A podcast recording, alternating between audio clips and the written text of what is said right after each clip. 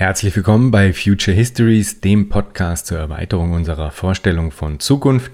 Mein Name ist Jan Groß und ich freue mich sehr, heute Stefan Meretz begrüßen zu dürfen.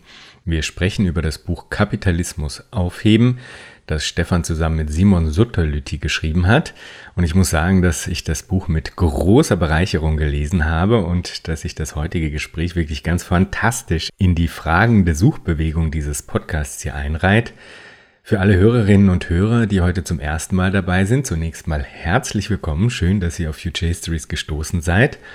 Und dann vielleicht kurz zur Einordnung des heutigen Gesprächs und inwiefern es eben mit anderen Episoden korrespondiert.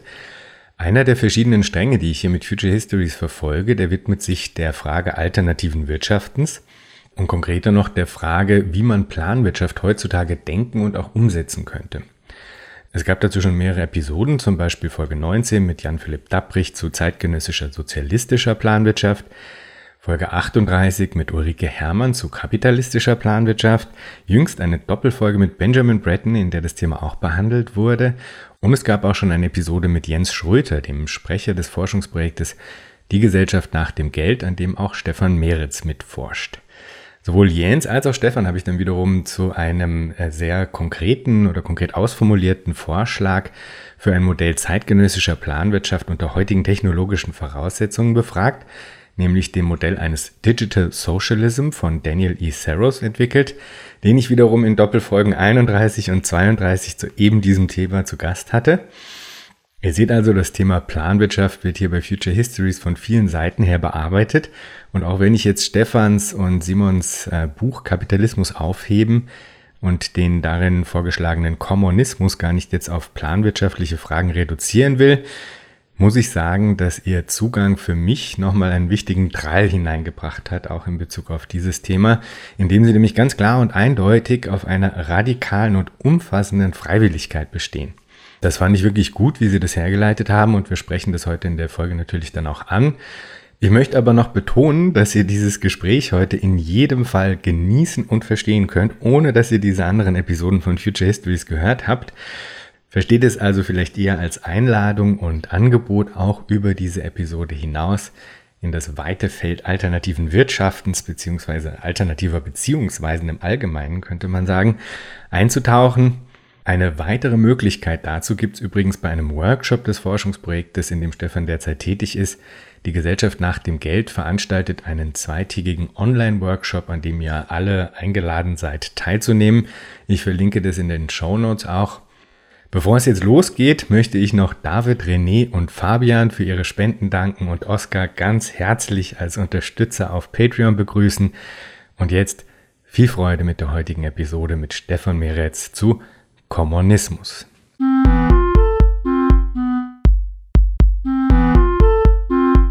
Ich freue mich sehr, heute Stefan Meretz begrüßen zu dürfen. Stefan hat so viele Hüte auf, dass es mir in der Vorbereitung schwer gefallen ist, mich für vorstellende Worte zu entscheiden. Deshalb würde ich jetzt diesen Ball tatsächlich mal zu Stefan hinüberspielen.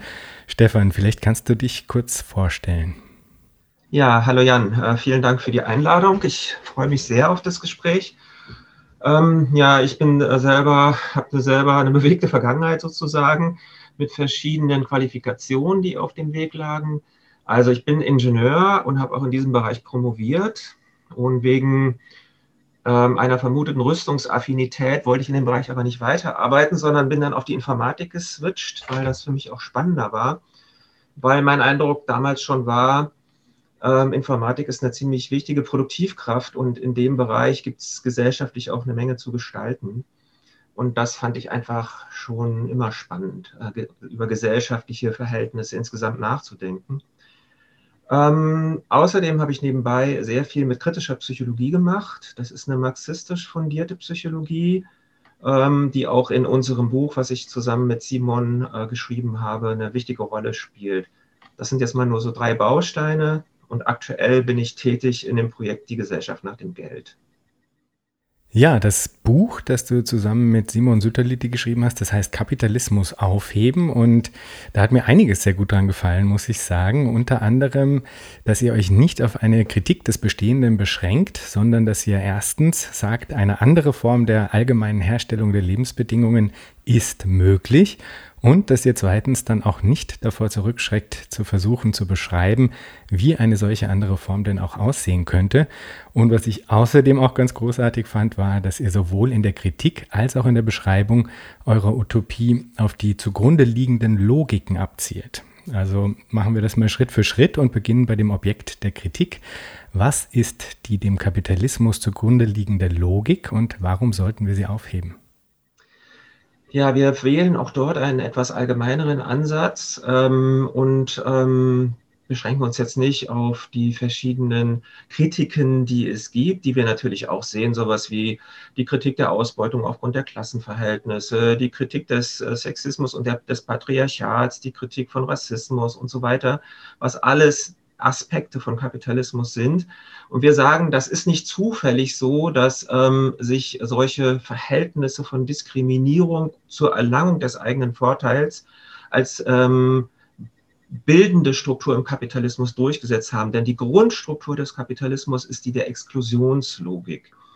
Exklusionslogik, damit meinen wir ein Strukturverhältnis, wie ich in Relation zu anderen stehe, vermittelt über die gesellschaftliche Handlungsstruktur, das, was mir nahegelegt wird.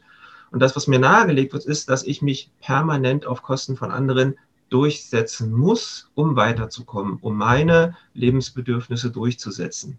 Also das ist kein Willensakt, weil ich ein böser Mensch bin, sondern wenn ich zum Beispiel danach strebe, ähm, mit meinem Geld sparsam umzugehen und eine billige Kleidung zum Beispiel kaufe, dann steckt dahinter eben, da stecken dahinter Arbeitsbedingungen, wo es anderen Menschen an der anderen Ecke des ähm, Erdballs sehr schlecht geht und ich sozusagen auf ihre Kosten dieses günstige T-Shirt und damit meine guten Lebensbedingungen hier umsetzen kann. Ich weiß aber von dieser strukturellen Beziehung gar nichts, aber sie existiert.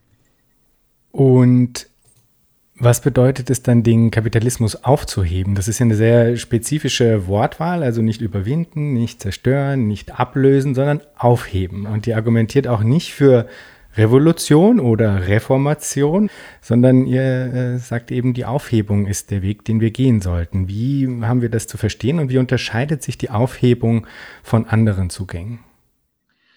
Ja, Aufhebung, das Wort haben wir inspiriert von Hegel übernommen. Allerdings funktioniert es im Deutschen auch im Alltagsgebrauch, denn Aufhebung hat drei Bedeutungen.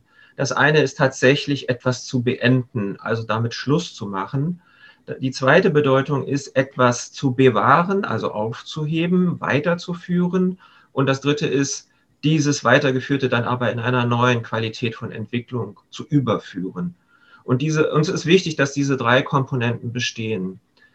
Ähm, daraus resultiert auch eine von unseren Grundannahmen, nämlich dass eine neue gesellschaftliche Form nicht in die Welt kommt, ohne dass sie vorher schon entstanden ist.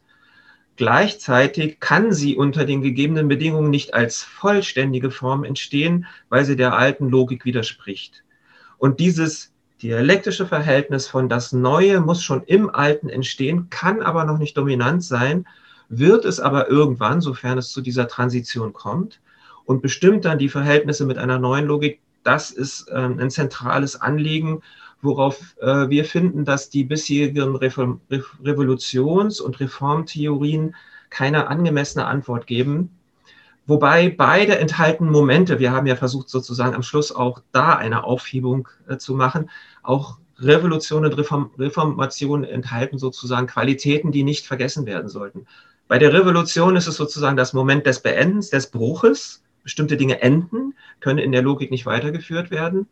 Und bei der, bei der Reformtheorie sind, ist es die Kontinuität. Also das Weitertragen aber dann in, auch in eine neue Qualität überführen, sodass wir als quasi drittes Moment die Konstruktion hinzufügen, also der Aufbau einer neuen Logik unter den gegebenen Bedingungen mit der Perspektive, dass das dann mal dominant wird. Und diese Logik, die wir da im Blick haben, das kannst du jetzt schon fast schematisch sehen, ist die Inklusionslogik. Allerdings ist, verstehen wir das nicht schematisch, ähm, so nach dem Motto, wir wünschen uns das, sondern wir sehen das in Ansätzen äh, schon als eine Qualität, die in Commons vorhanden ist. Das ist dann eigentlich auch schon das Stichwort zu eurem Vorschlag, sage ich jetzt mal ganz grob schlechtig. Eure Behauptung ist nämlich, dass es eben möglich ist, eine gesellschaftliche Systemform zu erschaffen, die auf einer ganz grundsätzlichen Ebene eben dieser Inklusionslogik folgt, ja, und eben nicht der Exklusionslogik, wie du sie eben dem Kapitalismus, zumindest als eine zugrunde liegende Logik eben äh, konstatiert hast. Und ihr sagt nicht nur, dass es möglich ist, sondern macht euch jenseits des Bilderverbotes, das ja klassischerweise so ein bisschen kursiert, macht ihr euch dann eben auch daran, das unter dem Begriff des Kommunismus äh, zu beschreiben. Du hast jetzt gerade schon angedeutet, das äh, hängt eng mit der Idee der Commons zusammen. Vielleicht kannst du uns das ein bisschen näher bringen. Worum handelt es sich da beim Kommunismus? Zunächst mal möchte ich nochmal hervorheben, dass, es, äh, dass wir unser Buch als Einladung verstehen, über Utopien, also ganz im Sinne auch deines Podcasts sozusagen, gemeinsam nachzudenken. Und wir verstehen unseren Vorschlag jetzt nicht als den allein selig machenden. Tatsächlich wollen wir aber bestimmte Qualitäten äh, mit dem Vorschlag des Kommunismus, also von Commons, einbringen. Wo kann ich dort anfangen? Ähm, aus unserer Sicht ähm, gibt es sozusagen im menschlichen Möglichkeitsraum unausgeschöpfte Potenziale. Das ist das, wo wir von der kritischen Psychologie ausgehen. Also wir gründen sozusagen auch unseren Vorschlag quasi auf einer materialistischen Basis. Wir, wir, wünschen uns nicht, wie die Menschen sein sollen und die müssen auch nichts als Voraussetzung mitbringen, sondern sie haben eigentlich alles, was, was wir brauchen. Nämlich was wir, was wir haben als Menschen, ist die Kooperationsfähigkeit. Das ist Teil unserer gesellschaftlichen Natur und die Frage ist nicht, ob wir kooperieren, sondern wie wir kooperieren. Auch der Kapitalismus ist eine Kooperationsgesellschaft, aber sozusagen eine Kooperation auf der Basis von Konkurrenz und eben Exklusion. Das heißt, im Kapitalismus gibt es immer Menschen, die rausfallen. Gibt es immer welche, die ausgebeutet werden, auf deren Kosten sich andere in ihren Lebensmöglichkeiten durchsetzen. Und die Idee ist jetzt, können wir eine gesellschaftliche Organisation finden, in der das nicht mehr nötig ist, sondern in der umgedreht ähm, die Befriedigung der Bedürfnisse, die Umsetzung der Bedürfnisse der jeweils anderen die Voraussetzung für meine Bedürfnisbefriedigung ist. Das heißt, ein inkludierender kooperativer Bezug als ein statt eines exkludierenden kooperativen Bezuges.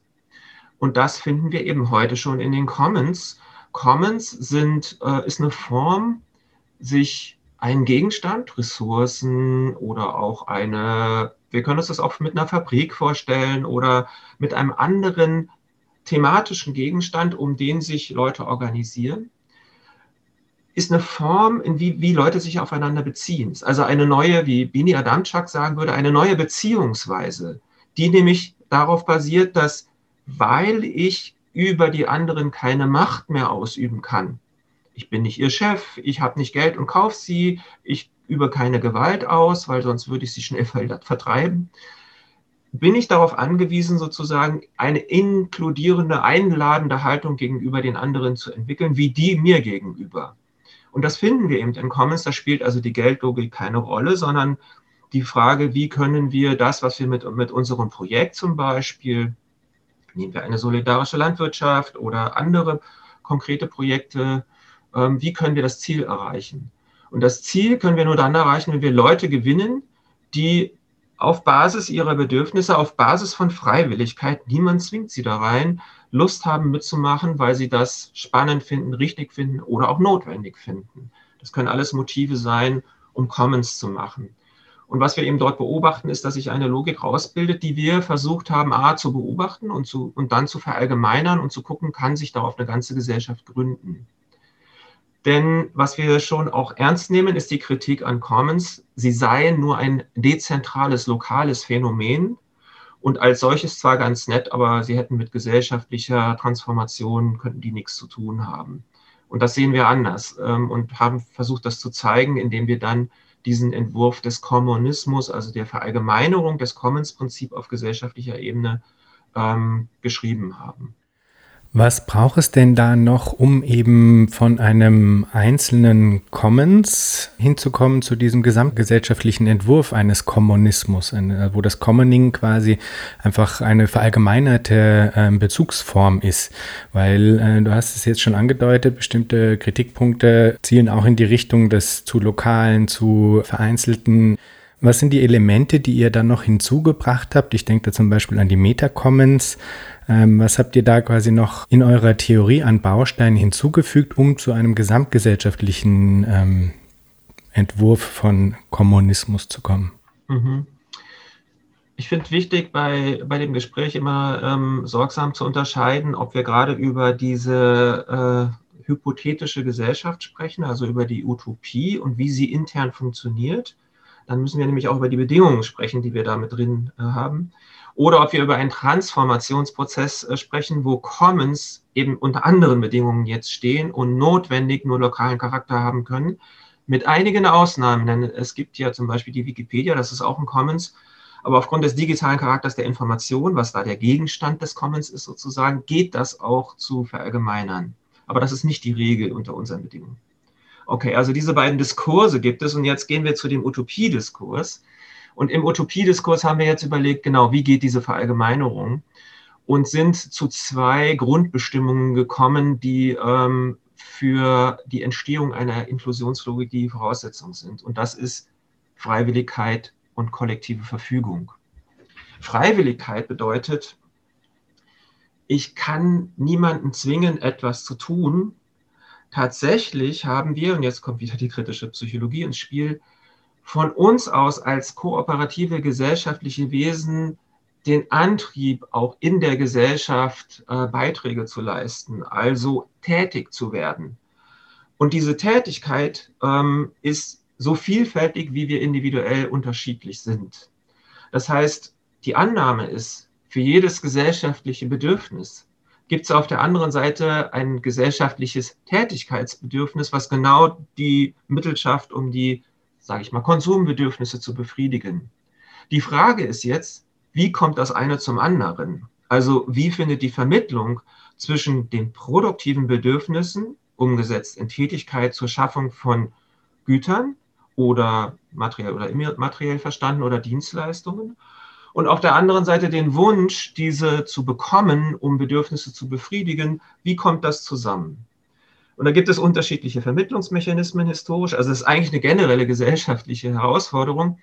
Und wir haben eben äh, den Markt als eine Form kritisiert, die ähm, diese Koordinationsleistung deswegen nicht gut erbringt, weil sie ähm, eine Sphärenspaltung vornimmt.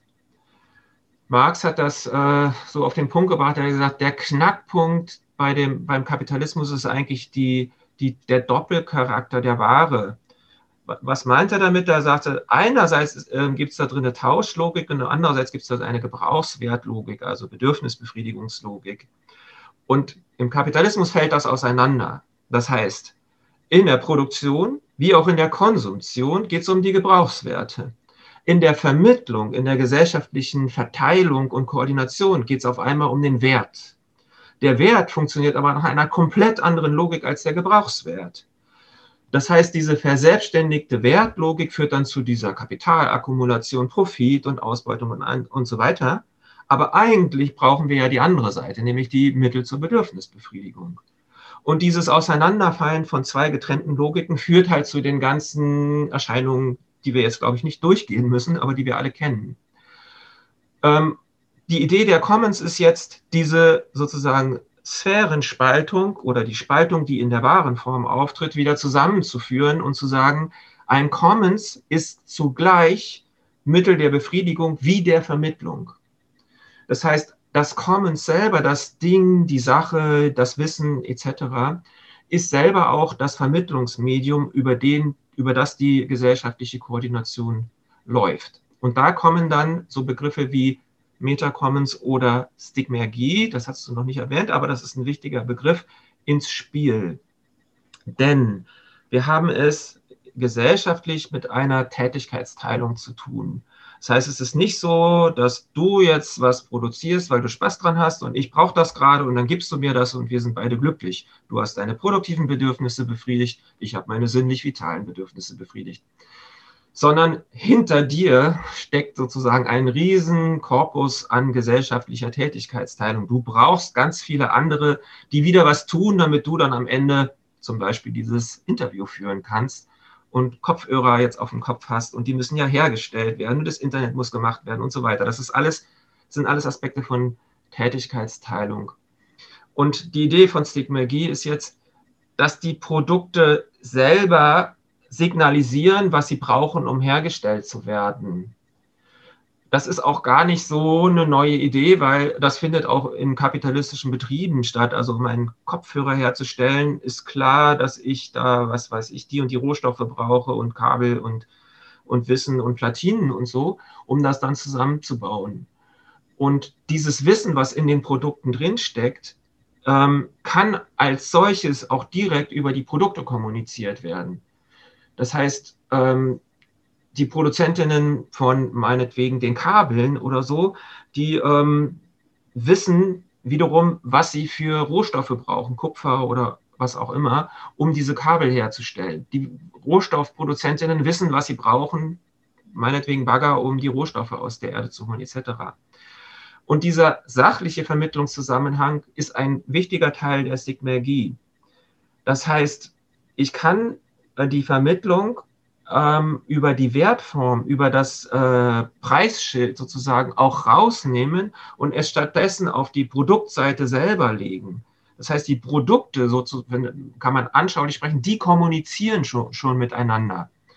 Wenn die Leute sich jetzt auf diese Produkte beziehen, dann nehmen sie implizit die Logik dieser Produkte, die ihnen sagen, um mich zu bauen, musst du jetzt Folgendes tun. Und das sind schon die Zeichen, die in der Produktion nötig sind. Und darüber laufen Koordinationsleistungen. Natürlich brauche ich dann noch die Absprachen. Ich brauche zum Beispiel die Zusage von einem Lieferanten. Kriege ich von dir die Kabel? Jo, kriegst du. Dann wissen die KabelproduzentInnen, wir müssen jetzt so und so viel Kabel produzieren, weil die und die und die Leute oder Zwischenhändler, kannst du dann auch geben, die brauchen eben so und so viel Kilometer Kabel. Ähm, und auf diese Weise entsteht eine Koordination ähm, in der Gesellschaft. Allerdings gilt das nur, ich sage mal so, für 90 Prozent der Koordinationsleistung, weil das nur die Tätigkeit betrifft, von der ich sowieso weiß, dass sie stattfindet. Also weil sie gestern genauso gemacht wurde wie heute. Aber morgen kann sie verändert sein. Aber der sozusagen der Änderungsgrad, der beträgt nie 100 Prozent. Das heißt, ich muss nicht von heute auf morgen oder zur nächsten Woche oder nächsten Monat, muss ich nicht alles umkrempeln und völlig neu diskutieren ähm, und planen, sondern ähm, es geht vor allen Dingen um die Veränderungen. Und die Veränderungen sind in einem normalen Fluss der gesellschaftlichen Tätigkeit nicht so groß. Das heißt, ich kann mich dann auch mit ausführlicher Diskussion auf genau diesen Veränderungsbereich ähm, ähm, beziehen. Und das ist der andere Teil der Stigmergie. Also Stigmergie hat sozusagen zwei Bereiche. Das eine ist die dem Prozess immanenten Zeichen.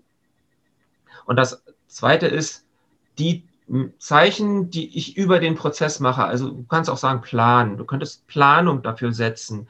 Ich überlege mir, wie der Prozess sein soll und schreibe das auf, schreibe das nieder, fasse das in Zahlen. Das heißt, auch die Quantifizierung all dieser Prozesse ist damit überhaupt nicht ausgeschlossen. Ich muss ja auf der sachlichen Ebene sagen, ja, wie viel Kilometer Kabel brauche ich denn jetzt? Und die HerstellerInnen von Kabeln, die müssen das wissen und die sagen wieder, ich brauche so und so viel Tonnen Kupfer dafür. Das heißt, ähm, die Herausnahme der Wertform und der Geldform bedeutet nicht, dass ich die Quantifizierung nicht mehr habe. Ich habe sie nur auf einer anderen Ebene. Ich habe sie auf der Ebene der stofflichen Produktion und ähm, regel dann über diese Anforderungen ja, die gesellschaftliche Koordination. Jetzt gebe ich dir mal Zeit, eine Frage zu stellen, weil ich könnte jetzt eine Stunde weiterreden, weil da ganz viele Aspekte noch dranhängen. Ja, vielleicht kannst du es an einem Beispiel uns erläutern, weil also ich finde schon, dass da zum einen auf der Ebene der Dynamisierung gesellschaftlicher Prozesse quasi noch offene Fragen sind. Also du sagst 90 Prozent äh, passieren zumindest nicht unähnlich dem, was zuvor geschah, sozusagen, ja. Aber es, äh, wenn ich jetzt mich erinnere an Argumentationen von, was weiß ich, Hayek, äh, The Use of Knowledge in Society und so, und da geht es ja dann immer ganz stark darum zu sagen, okay, aber was wir brauchen, sind dynamische Systeme, die, die in der Lage sind, eben diese Veränderungen, die permanent passieren, ähm, auch mit zu inkludieren. Und wenn man jetzt ausgeht von der Kommunikation der Dinge, wie du sie jetzt be beschrieben hast, dass äh, eigentlich eine Information über das äh, Wesen des äh, Mikrofons eigentlich schon im Mikrofon steckt. Ich kann sehen, aha, hier braucht es irgendwie eine Abdeckung, da sind bestimmte Kabel und so und da kann ich quasi schon was dran äh, ablesen. Dann deckt das natürlich eben nicht diesen, diese permanente Dynamisierung der Produktion auch ab. Und vielleicht kannst du uns an einem Beispiel erklären, Vielleicht bleiben wir beim Mikrofon, ja. Also an der äh, Produktion eines Mikrofons äh, erklären, wie das abzulaufen hat, weil ich auch versuche mir vorzustellen, wie das funktionieren soll, ohne dass es auch zentrale Elemente als von mir aus Kommunikationshubs, würde man heute wahrscheinlich sagen, äh, funktionieren soll. Und äh, ich immer denke, naja gut, ich finde, ich verstehe das total, dass man sagt, okay, man, man nutzt eben das Wissen, das verteilte Wissen äh, und mündet das in Bottom-up-Strukturen, die eben über den zu produzierenden Gegenstand ein, ein implizites Wissen haben, das andere nicht haben können. Aber gerade im Zuge der gesamtgesellschaftlichen Koordination von Produktionsprozessen würde ich denken, dass es da ja durchaus hilfreich sein kann, auch Plattformen äh, zu haben, die eben da koordinativ eingreifen oder vielleicht nicht eingreifen, sondern eher vermitteln. Ja, ich stimme dir dazu. Ich denke, dass sich diese Plattformen der Koordination bei uns heißen sie eben Meta Commons, ähm, dass ich die im Ergebnis der Selbstausdifferenzierung dieses Netzwerks, also wir denken diese Gesellschaft eher netzwerkartig, nicht hierarchisch, dass sich die als Teil des Prozesses der Ausdifferenzierung von Tätigkeitsteilung letztlich herausbilden. Weil ähm, ja, es ist ja, ist ja auch jetzt so, dass du nicht alles machst, wenn du irgendwas herstellst. Und dass du auch nicht alles selber koordinierst, sondern du gibst es dann im Planungsbüro und das macht dann die Pläne für dich ähm, die stofflich-sachlichen Pläne sozusagen, oder du ähm, hast eine Verwaltung, die sich um, um Infrastrukturen der Verwaltung kümmert und so weiter und so weiter. Das heißt, wir können auch diese Aufgaben, die Voraussetzung sind, damit Produktion stattfindet, Meta-Aufgaben, deswegen heißen die bei uns Meta-Commons, die sind selber ein Differenzierungsprodukt der Tätigkeitsteilung. Die sind also nichts anderes, die sind auch nur Commons die haben eben sich selber einen bestimmten Teil der notwendigen Tätigkeiten, damit das Gesamte funktioniert, herausgezogen.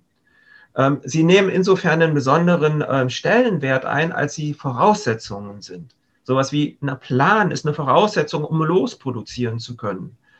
Ähm, ohne Plan geht es nicht. Aber die Planung findet dezentral statt oder sektoral. Wir können uns natürlich auch vorstellen, dass in einem Sektor, meinetwegen dem Kabelsektor für die Mikrofone, ähm, dass dort äh, eine Koordination zwischen verschiedenen regionalen Meta-Commons, die für ihren Bereich die Kabelgeschichten koordinieren, dass zwischen denen wiederum Koordination stattfindet. Das heißt, es kann auch sowas wie eine polyzentrische Zentralität geben, also ein, eine polyzentralen, Polyzentren geben, Polyzentren geben, also nicht ein Zentrum, was die Gesamtkoordination macht, sondern sachlich sinnvolle Zentren, die bestimmte Strukturinformationen, die nötig sind, um, um in einem Sektor Koordinationsleistung zu erbringen, die können die zusammenführen und dann für diesen Sektor diese Koordinationsleistung erbringen. Jetzt könnte natürlich die Frage aufkommen, naja, aber es gibt ja auch sektorenübergreifende Aufgaben. Nehmen wir mal nur ein winzig kleines Beispiel, die Klimakatastrophe die uns gerade auf der Tagesordnung steht. Das ist ja etwas, was man nur global handeln kann.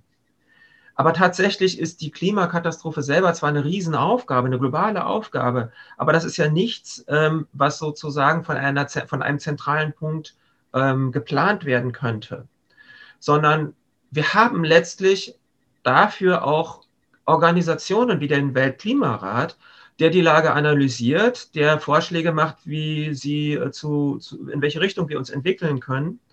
und diese Vorschläge ähm, dann wiederum von anderen Instanzen auf regionaler Ebene oder sektoraler Ebene aufgegriffen werden können. Könnten, würden wir nicht der Verwertungs- und Profitlogik unterliegen. Weil die sachlichen Vorschläge des Klimarats sind sehr sinnvoll und er zeigt auch in aller Dramatik auf, wo wir hinlaufen, wenn sie nicht umgesetzt werden. Nur gibt es eben andere, ähm, die, andere Aspekte, die mit der Verwertungslogik zu tun haben, die stehen ihm halt entgegen. Aber dieses Beispiel zeigt, der Weltklimarat ist ein Commons. Das ist ein Commons von Expertinnen und Experten, die Bescheid wissen. Und was machen die? Die machen Vorschläge, in welche Richtung die Entwicklung gehen kann. Allerdings, was sie nicht machen, ist, sie sind kein Staat oder keine Planbehörde und sagen jetzt den einzelnen Instanzen, so, und jetzt müsst ihr das und das so umsetzen. Sondern sie machen Orientierungen, auch stigmergische Signale geben sie sozusagen, machen Orientierungen, wir müssen uns in den und den Rahmen bewegen, sonst schaden wir uns allen. Sonst gehen unsere, sind, sind insgesamt unsere Bedürfnisse ähm, nicht mehr befriedigbar auf die bisherige Weise. Wenn ihr äh, eure Produktion nicht entsprechend versucht zu verändern in den Sektoren und Bereichen und so weiter, dann laufen wir in diese Richtung. So, und da ist eine direkte Kopplung von Tätigkeiten als Bedürfnis und Befriedigung von sinnlich vitalen Bedürfnissen gibt, gibt es eine starke Wahrscheinlichkeit, eine starke Tendenz, dass genau diese Vorschläge dann als Teil der Produktionsbedingungen in die Produktion integriert werden.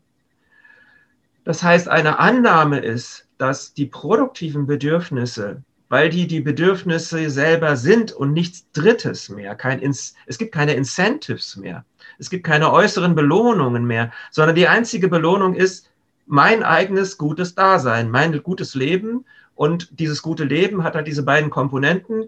Ich erfahre Befriedigung durch Beitragen und ich erfahre Befriedigung durch Nutzen von was andere beigetragen haben.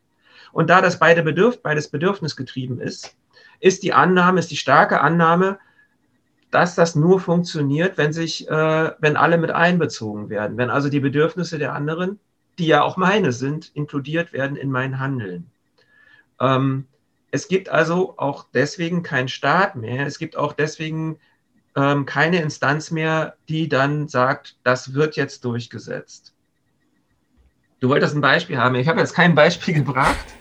Aber ich, ich, ja, ich glaube aber, wir könnten vielleicht eine, also ja. das geht auch in die Richtung des Beispiels. Wie würde das denn funktionieren mit der, mit der Bedürfnisartikulation? Weil, also so wie ich es verstehe, geht die ja schon davon aus, dass, äh, dass es so etwas wie ähm, emergente Strukturen geben wird, die, in denen sich eben nach und nach, so wie du es jetzt bei den Metacommons ja auch beschrieben hast, wo sich eben zum Beispiel auch Institutionen dann in einer Form von Bottom-up-Prozess eigentlich herausbilden werden, entlang der Bedürfnisse der Menschen.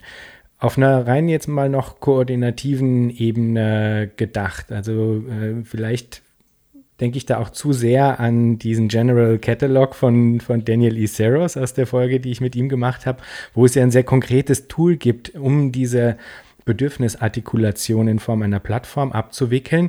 Wie würde denn in eurem Modell das zusammenkommen, also das konkrete Bedürfnis mit der Bedürfnisbefriedigung, weil irgendwie hatte ich das Gefühl, es wird auf eine Art implizit angenommen, sowohl dass das am Ende bis zu einem gewissen Grad deckungsgleich sein wird. Also dass für jedes Bedürfnis, das irgendjemand gerne befriedigt haben will, es dann auch ein ähm, ja, Counterpart ist wahrscheinlich auch schon wieder falsch gesagt, weil es so ein Gegenüber irgendwie impliziert, aber äh, äh, jemanden gibt, dessen Bedürfnis es ist, dieses Bedürfnis zu befriedigen, sagen wir es so, ja, dass das am Ende sozusagen irgendwie einen Grad von Deckungsgleichheit erreicht, ja, und auch, dass eben die koordinative Funktion der äh, Stigmergie äh, und eben dann in Kombination mit den Metacommons dazu führen wird, dass die zueinander finden, ja. Aber gibt es da konkrete Tools? Also ich denke mal, auf eine Art kommt einem ja da auch tatsächlich einfach wirklich immer sofort heutzutage halt eine digitale Vermittlung in den Sinn, um einfach diesen Informationsaustausch abzuwickeln. Ja, also gibt es quasi ein digitales Stigmergie-Tool. Das wird es auf jeden Fall geben. Ich kann dir aber nicht genau sagen, wie es aussieht, aber es gibt einige Komponenten, die wir heute schon identifizieren können, weil wir über bestimmte Funktionen annehmen, dass die da vorhanden sein werden. Ähm, ich glaube nicht, dass es ein General Catalog ist, ähm, weil das kommt mir auch, auch viel zu aufwendig vor, ähm, da alles drin abzubilden. Ähm, ich kann, also für mich entscheidend ist, dass bei so einer ähm, äh, netzwerkartigen Struktur, wie ich sie beschrieben habe, ist eine wichtige Voraussetzung, ist die Informationstransparenz ich muss halt wissen, was die anderen machen und wo die stehen und wie viel die liefern können und, und wie viel ich brauche und so weiter. Das muss gesellschaftlich transparent sein. Das ist dann dieses Thema sozusagen Big Data und Visualisierung von gesellschaftlichen Prozessen. Und zwar für alle ist es transparent. Also wer will, kann da sozusagen reingraben und wir kennen ja auch die tollen Tools, die auf bestimmte riesige Datenkollektionen angesetzt werden, wie schön die visualisieren können, ja, was auch immer in dem Gegenstandsbereich gerade da los ist. Und so stelle ich mir das jetzt als Informatiker auch wunderschön visuell vor. Wo sind gerade die gesellschaftlichen Bedürfnisse? In welche Richtung entwickeln die sich? Was ist jetzt gerade wichtig? Und wow, da poppt auf einmal eine Wolke auf, da wollen doch Leute zum Mars fliegen und das scheint viele zu begeistern. Interessant. Und da gibt es aber die Wolke Klimakrise. Wie gehen wir damit um? Und sind diese beiden Wolken jetzt miteinander vermittelbar? Okay, da brauchen wir jetzt gesellschaftlich, weil das so eine große Frage ist, ein Forum, eine Plattform für. Dann schaffen wir uns die und reden darüber und, und, und diskutieren aus genau die Frage, was bedeutet es, wenn wir von dem einen Sektor Ressourcen in den anderen schieben? Weil alles können wir nicht gleichzeitig machen. Im Gegenteil, mit Klimakrise und so weiter wird es eher so sein, dass die Ressourcen eher schrumpfen und die Möglichkeiten schrumpfen, weil wir nicht alles tun können umso wichtiger ist es dann, Lösungsmöglichkeiten zu finden, um nicht wieder auf Kosten von anderen einige überleben und der Rest muss darben, sich durchsetzen, auch unter schlechter werdenden Bedingungen. Also ich würde sozusagen auch behaupten, gerade unter schlechter werdenden Bedingungen. Nicht wie früher die Annahme war, erst wenn die, die, die Fülle des Reichtums da ist, ist Kommunismus möglich. Nein, gerade unter schlechter werdenden Bedingungen brauchen wir solidarische Verhältnisse.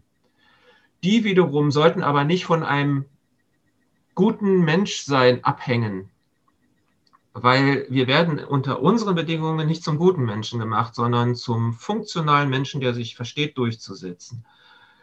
Wenn wir aber Bedingungen haben, die nahelegen, im Handeln werden die anderen einbezogen, dann entstehen solidarische Strukturen und das unter schlechter werdenden Bedingungen ist die Frage, wie kommen wir dahin? Aber hätten wir sie, glauben wir, dass das ähm, sozusagen eine Nahelegungsstruktur ist, in der sich solidarische Verhältnisse ausbilden, ohne dass ich ein solidarischer Mensch sein muss, sage ich jetzt mal, weil ich meine Bedürfnisse nur befriedigen kann, letztlich, wenn ich mich mit allen anderen auf der Welt vermittle. vermittle. Nicht direkt, immer in meinem Bereich nur direkt, also wir nennen das Interpersonal, aber mit allen anderen Transpersonal, weil die, mit denen ich mich personal vermittle, vermittle, die wiederum vermitteln sich ja wiederum mit anderen und so weiter. Und das ist alles getragen von, von den Bedürfnissen. Ähm, genau. Jetzt habe ich den Ausgangspunkt der Frage vielleicht nicht beantwortet. Ja, der wäre aber vielleicht doch noch interessant, ja, weil er eben bis zu einem gewissen Grad, und du hast es jetzt auch schon angedeutet, mit zum Beispiel der Frage des Konfliktes äh, um Ressourcen. Man, wir haben nicht unbegrenzt Ressourcen, sondern es muss bestimmte Entscheidungen geben darüber, was für was verwendet wird und, äh, oder auch nicht. Ja, ähm, Also ich finde, es bleibt quasi noch so eine, eine Restfrage, inwiefern äh, wenn ihr jetzt davon ausgeht, dass es eben keine übergeordneten äh, Strukturen gibt, die diese Planungslogik übernehmen, ja, bleibt es eine gewisse Hoffnung zu sagen, okay, das wird sich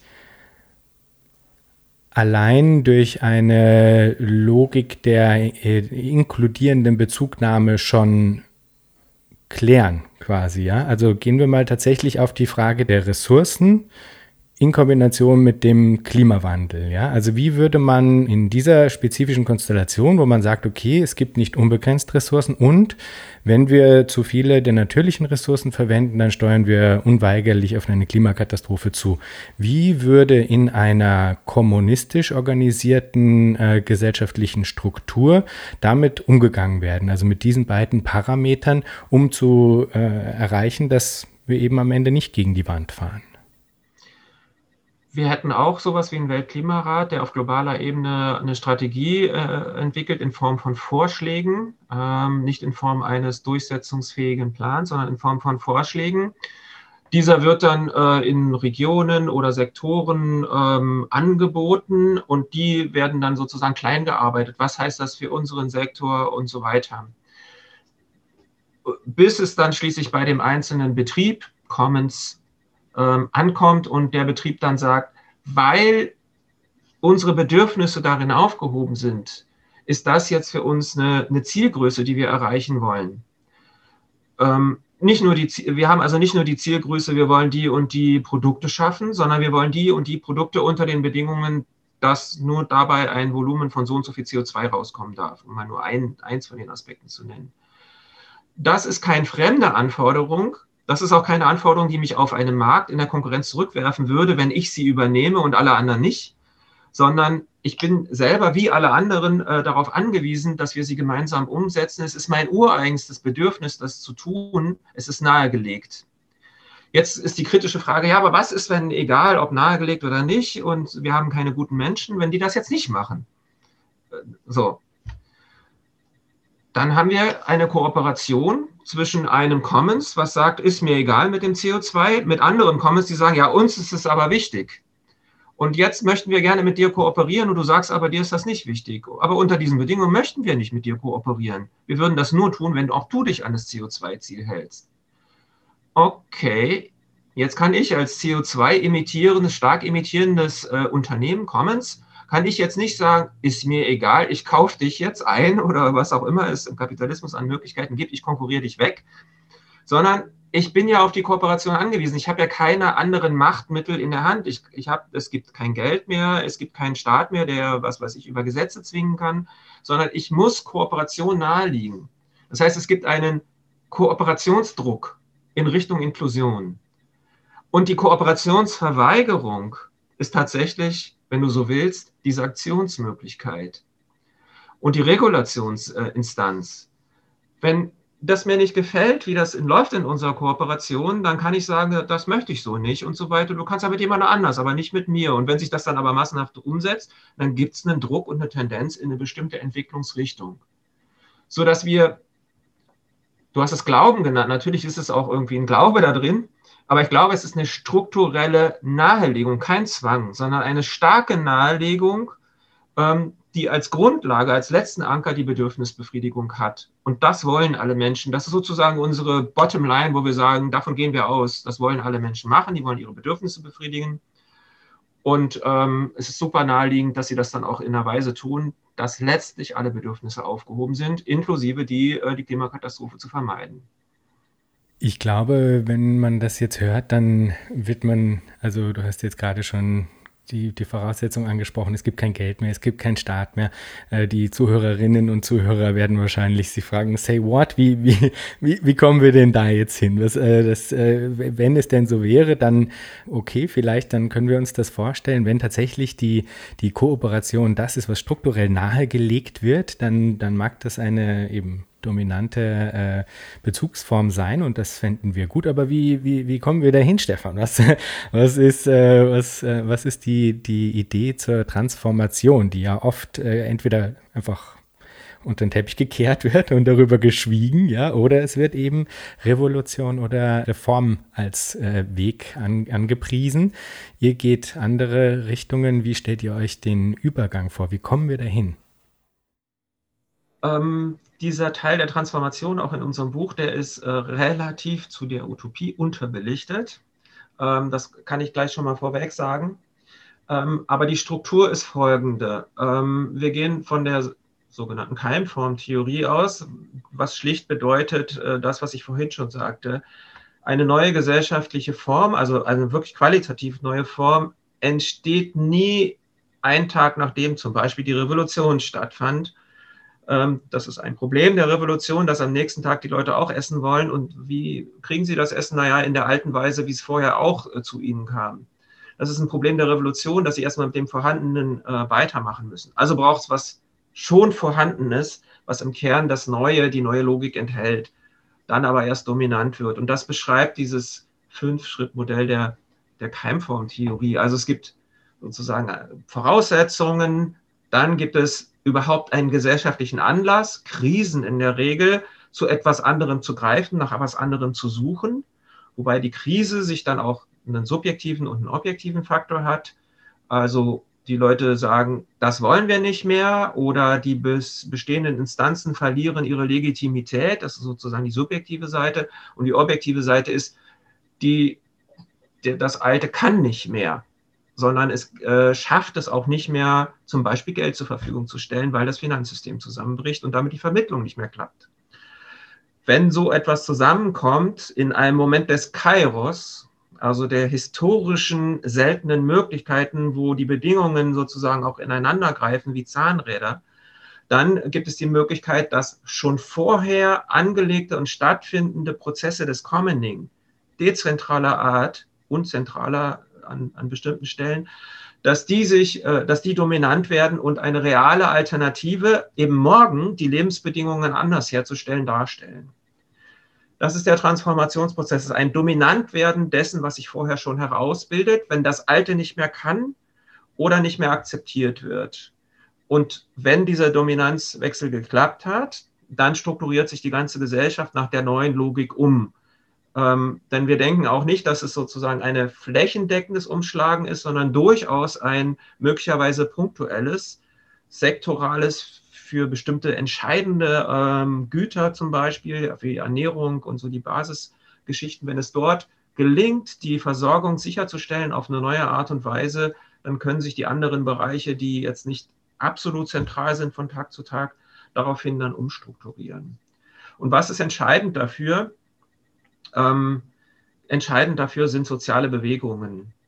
Sind soziale Bewegungen, die heute schon anfangen, etwas anderes zu machen und die sozialen Bewegungen, die kann man so grob einteilen in konstruktive Bewegungen oder sagen wir besser Bewegungen mit konstruktiven Elementen und Bewegungen mit widerständigen Elementen. Also solche, die äh, dagegen kämpfen, dass es noch schlimmer wird und bestimmte Auswüchse anprangern und so weiter. Und Commons stehen eher auf der Konstruktionsseite, Commons-Bewegungen und sowas wie Ende Gelände oder so, sage ich jetzt mal, steht eher auf der Widerstandsseite. Wobei auch Ende Gelände, in, wenn, wenn Sie meinetwegen einen Wald besetzen, da müssen, müssen ja auch Infrastrukturen geschaffen werden. Baumhäuser gebaut werden und so weiter. Das heißt, es werden Sozialstrukturen geschaffen. Und da ist auch die Frage, ist das Commoning oder ist das eine Hierarchie? Und was wir beobachten können, dass auch in Widerstandsbewegungen es sehr nahe liegt, Commoning als Organisationsprinzip einzuführen.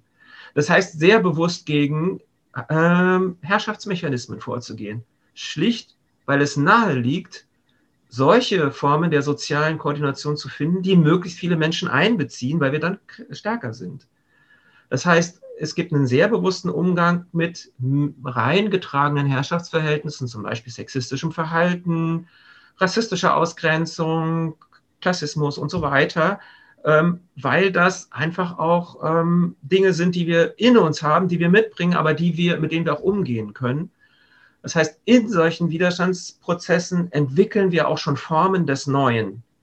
Noch nicht im Sinne von, wir bauen da eine neue Produktion auf, aber das kann ja noch werden, äh, wenn die konstruktive Seite und die widerständige Seite ähm, zusammenkommen.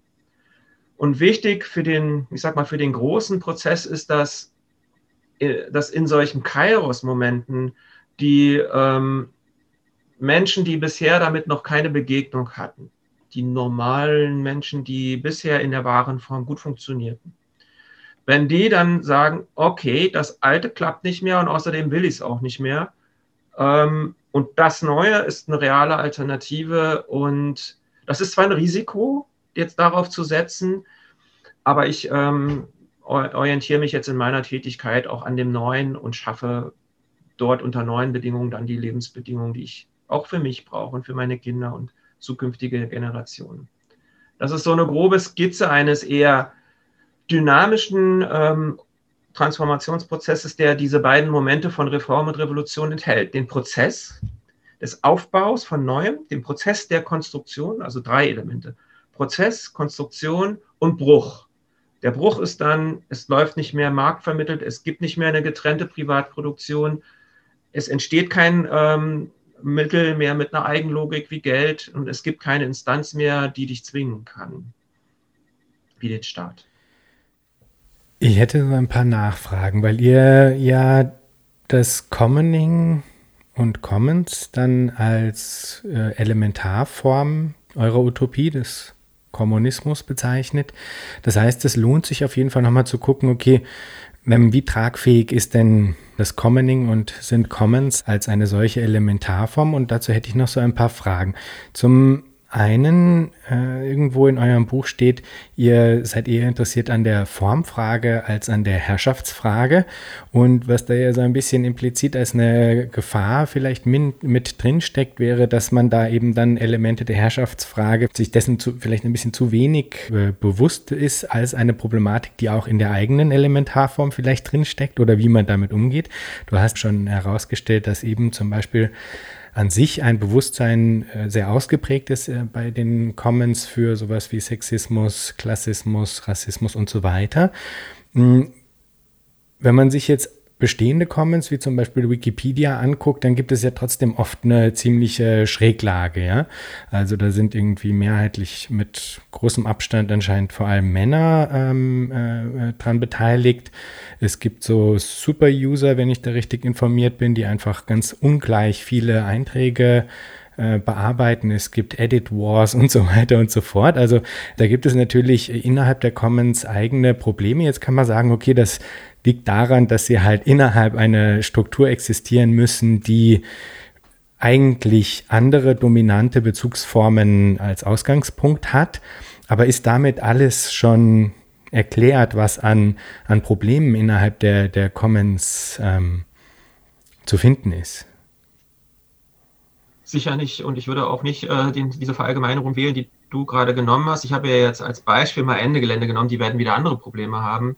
Ähm, und in Commons, glaube ich, da gibt es ähm, nicht so sehr den Fokus auf sexistische, rassistische Strukturen. Kommt immer wieder mhm. drauf an, welcher Bereich. Manche haben das ja als Thema. Ja, also es gibt ja auch Commons-Gruppen, äh, die sich als Commons verstehen, die sich zum Beispiel zum Thema genommen haben, Geschlechtergerechtigkeit.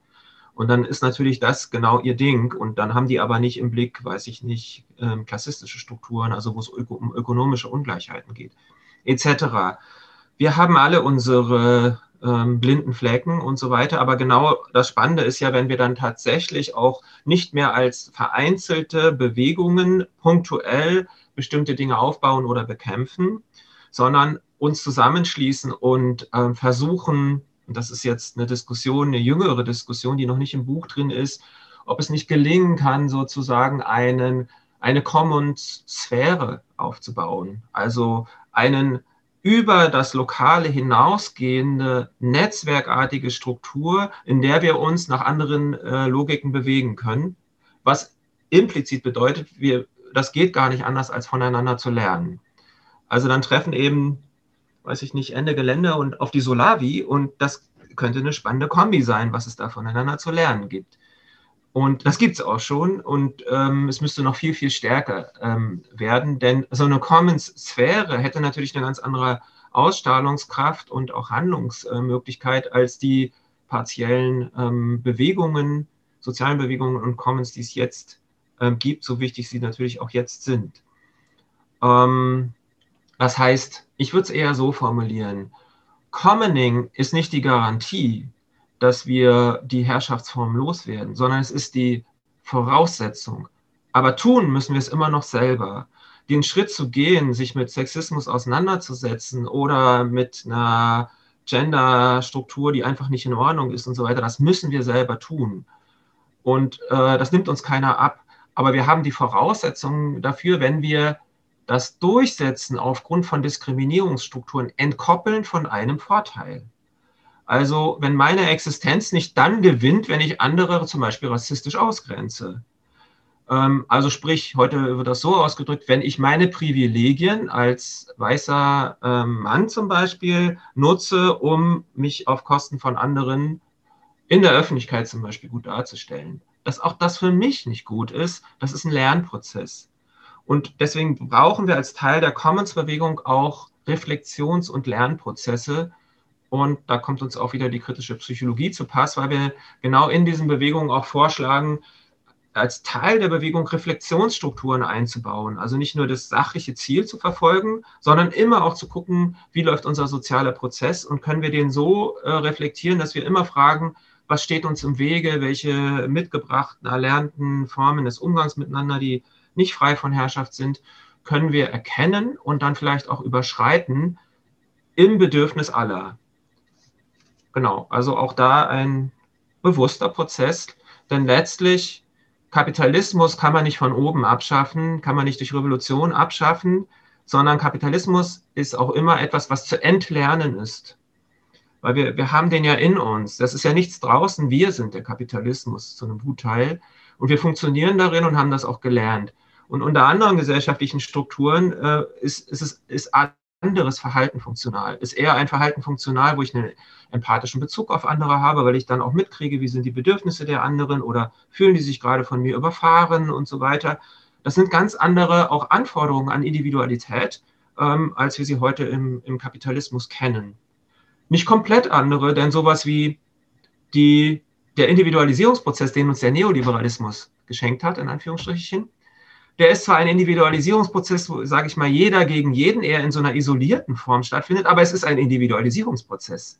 Es ist nicht mehr die Massengesellschaft, wo wir alle gleich sein äh, sollen, um alle zu funktionieren, sondern jeder ist jetzt tatsächlich im Wortsinne seines Glückes Schmieden. Und ähm, die, die, dieser Aspekt der Individualisierung ist aber total wichtig, weil eine Commons-Gesellschaft ähm, funktioniert nur dann, wenn wir unterschiedlich sind. Nicht, weil wir, wenn wir gleich sind und nach einem gleichen Plan funktionieren, sondern wenn wir, wie es darstellte, für alles das, was wir brauchen, auch jemanden haben, der es macht. Und dafür brauchen wir die Vielfalt. Also Vielfalt ist nicht eine Störgröße wie im Sozialismus, sage ich jetzt mal früher, sondern Vielfalt ist die Voraussetzung, ähm, dass es gehen kann. Ja, das finde ich total interessant. Ich glaube, was ich mich dann immer noch frage, ist, äh, am Ende geht es ja dann trotzdem davon aus, dass ein Zustand der äh, Herrschaftsfreiheit, so wird das dann, glaube ich, auch bei euch äh, benannt, erreicht werden kann.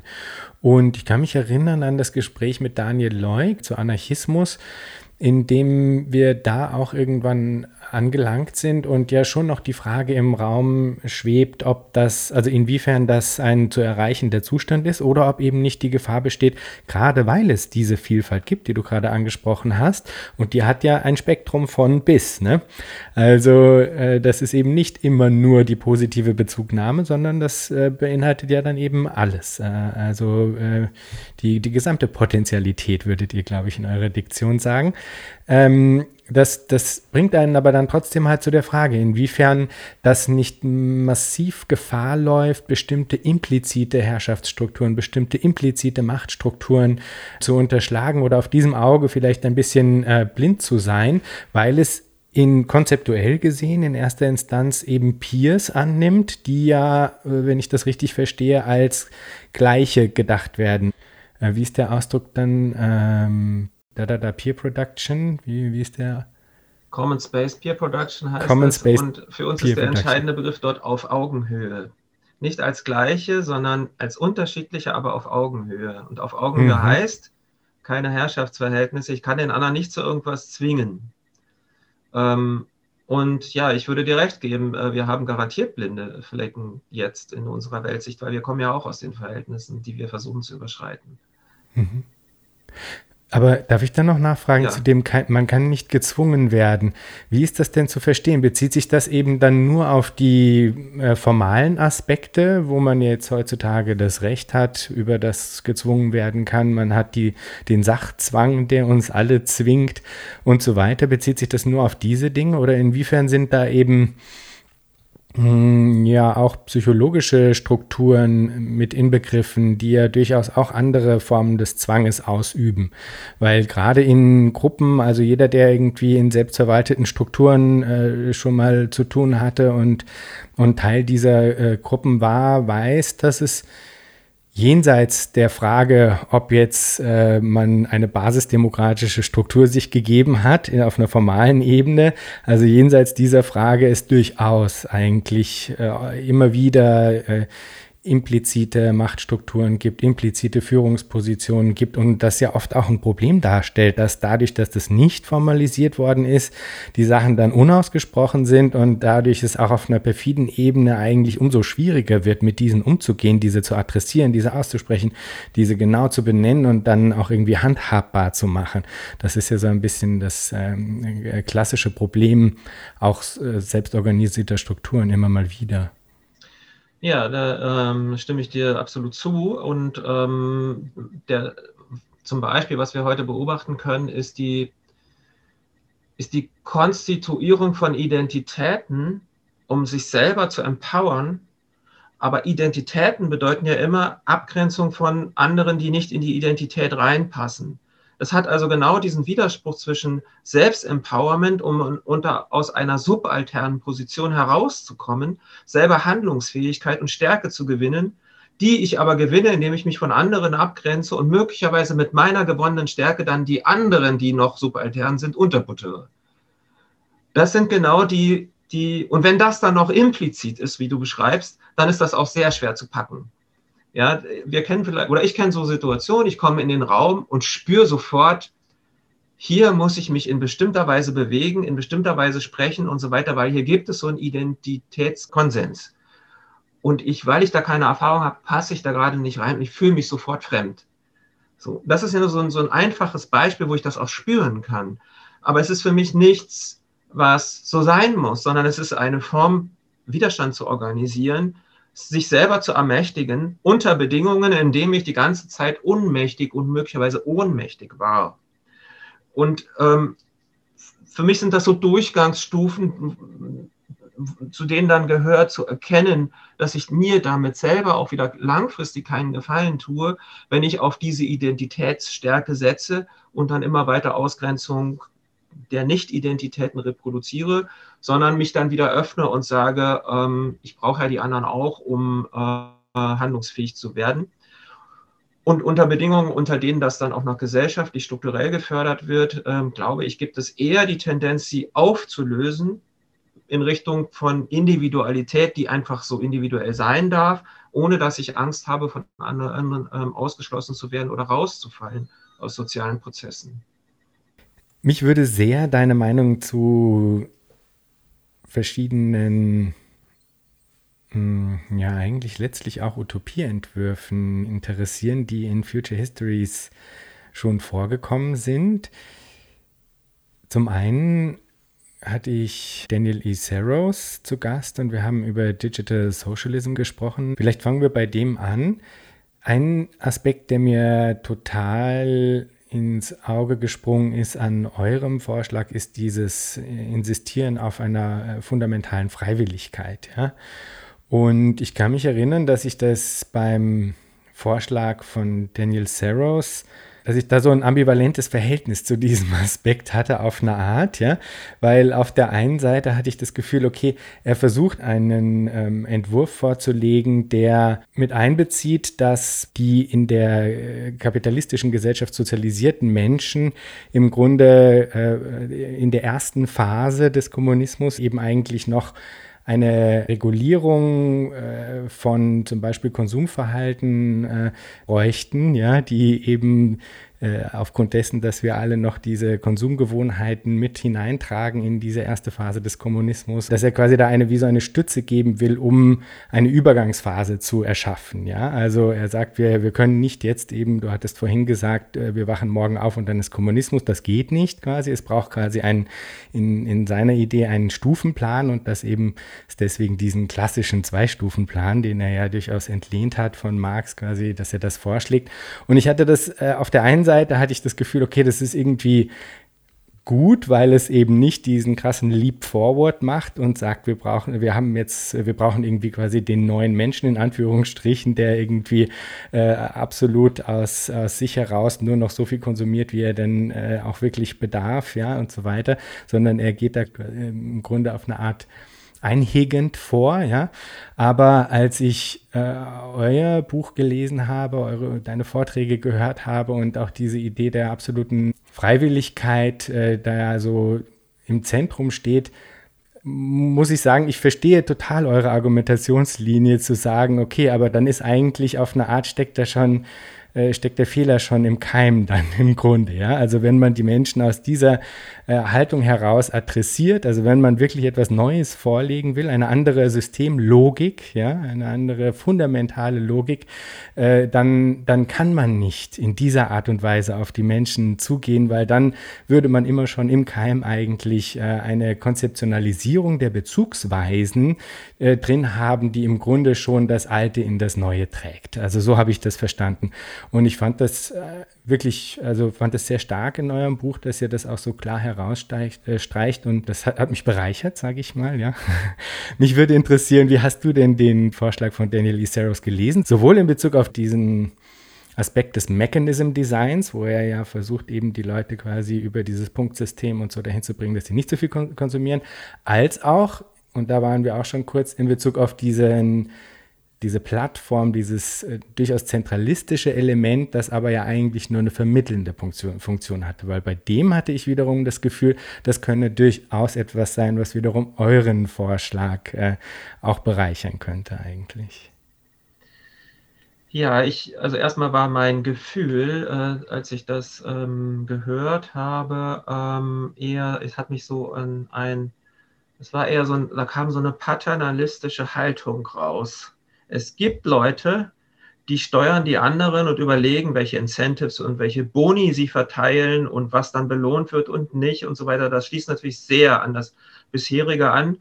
Das jetzige ist ganz klar, wenn du Leistung bringst, kriegst du mehr Geld, wirst halt belohnt. So, was man so gewöhnlich extrinsische Motivation äh, nennt, obwohl ich das gar nicht so gut finde ähm, diese paternalistische Haltung, besser zu wissen, was für die anderen gut ist, ähm, das stört mich bei ganz vielen Modellen erheblich, sich selber also irgendwie in eine bessere Position zu bringen. Und ich möchte einem mehrfach betonen, wir machen zwar einen Vorschlag und in gewisser Weise kommt der aus einem Nachdenken, wo andere einfach keine Zeit darauf verwendet haben, aber auf den können auch andere kommen. Und andere haben andere Ideen und unsere sind nicht die besten. Und wir brauchen aber die, die Debatte darüber. Ich möchte aber nicht den anderen sagen, was für sie gut ist, sondern das müssen alle Leute selber rausfinden. Und dafür brauchen wir einen Prozess, so, in dem sie das selber rausfinden. Und die Commons sozusagen der Rahmen für einen Prozess der Selbstentwicklung, der Selbstermächtigung und des Entlernens der bisherigen Verhaltensweisen. Also diese dieser Strukturblick, wie kann ich dann doch die Leute zu dem Richtigen bringen, weil sie ja irgendwie so versaut sind, braucht natürlich auch die Instanz, die er dann ganz, ganz klar betont hat, den Staat, weil am Ende ähm, musst du dann auch ähm, ganz klar sagen, was wird verteilt und wer kriegt's und, und wo muss ich nötigenfalls auch was durchsetzen. Es gibt immer noch eine, es ist immer noch eine Arbeitsgesellschaft und wir kritisieren ja den Zusammenhang von Existenz und Arbeiten müssen als einen ganz wesentlichen Kern. Wir betonen die Freiwilligkeit, und ich finde es auch immer erstaunlich, dass, dass die Menschen, die darüber theoretisch nachdenken, eigentlich gar kein Vertrauen darin haben, dass Leute Bock haben, sich produktiv zu äußern. Also tätig werden zu wollen, sondern irgendwie ist immer nur der Gedanke, ja, die sind alle faul und wollen nicht oder wenn sie was wollen, dann wollen sie das Falsche und ich muss sie zu dem Richtigen bringen.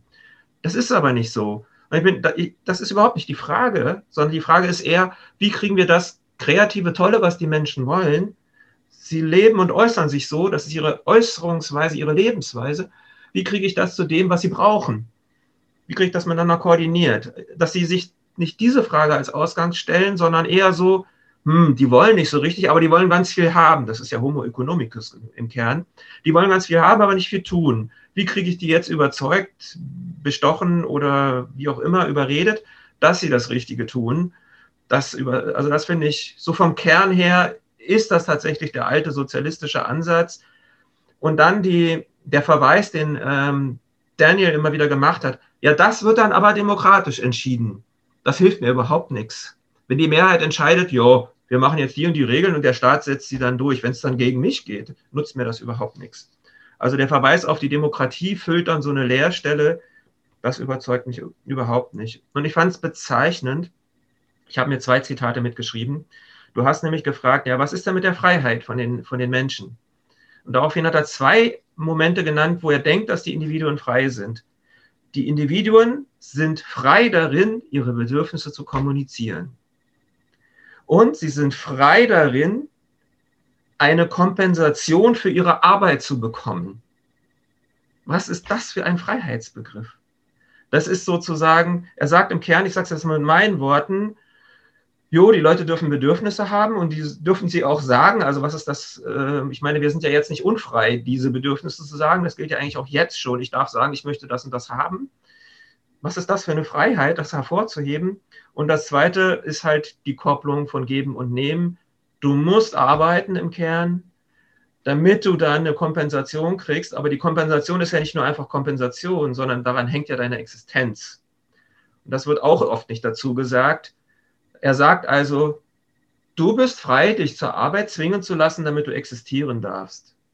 Oder in alter, guter sozialistischer Sprechweise, noch zeitweise stand das in der Verfassung der UdSSR, wer nicht arbeitet, soll auch nicht essen.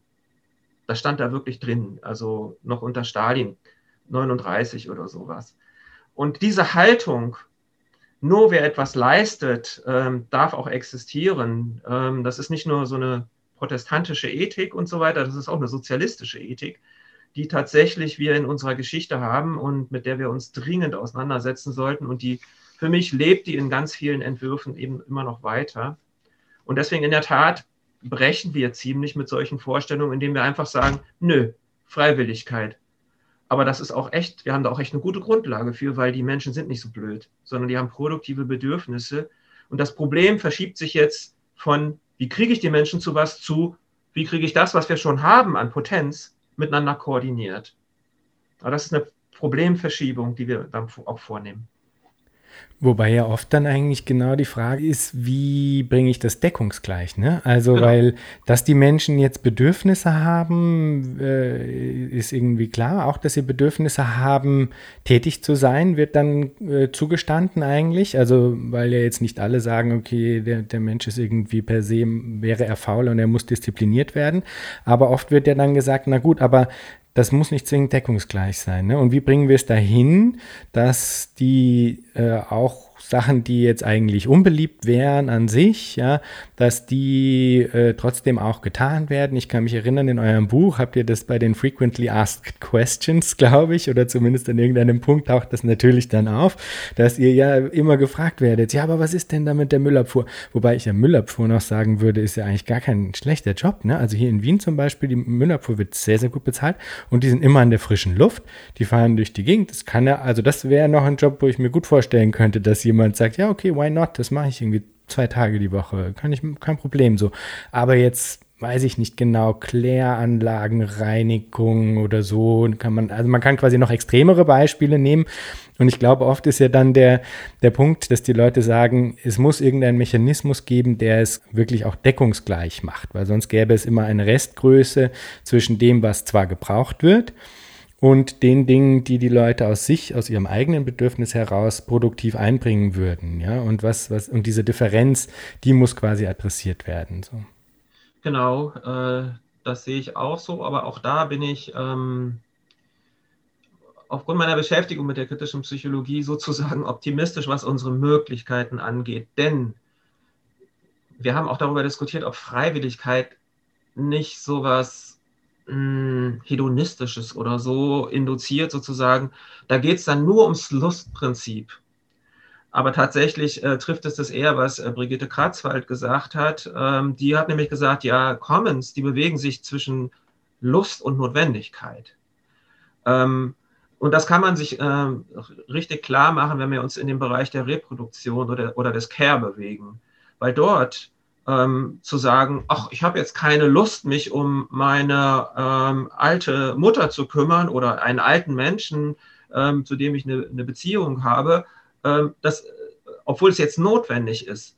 Ähm, das, das wird nicht passieren, wenn zwischen diesen Menschen eine Beziehung herrscht. Natürlich kann man auch mal aufeinander sauer sein, aber so eine Pflegebeziehung, so eine Care-Beziehung, auch gegenüber Kindern oder so, da sind ganz viele Notwendigkeiten. Das ist sozusagen wahrscheinlich sogar bei kleinen Kindern zu 99 Prozent von Notwendigkeiten strukturiert der Alltag. Und trotzdem werden sie getan, weil auch das hat einen Befriedigungsmoment. Auch das ist eine, einen Beitrag geben für einen anderen Menschen, sehr konkret sogar.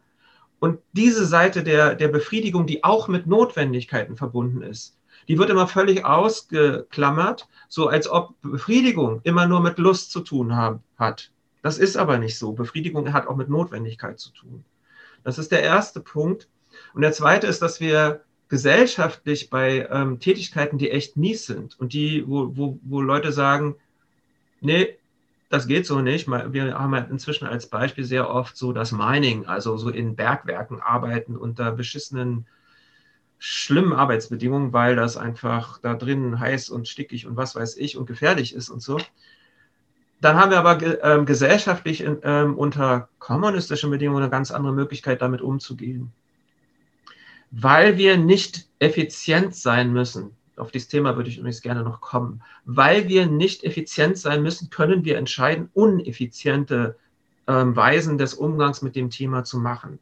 Wir können zum Beispiel sagen, da muss unbedingt eine Entlüftung eingebaut werden. Die kostet zwar gesellschaftlich gesehen einen super Aufwand, aber den machen wir. Unter kapitalistischen Bedingungen würde dann das Produkt viel zu teuer werden.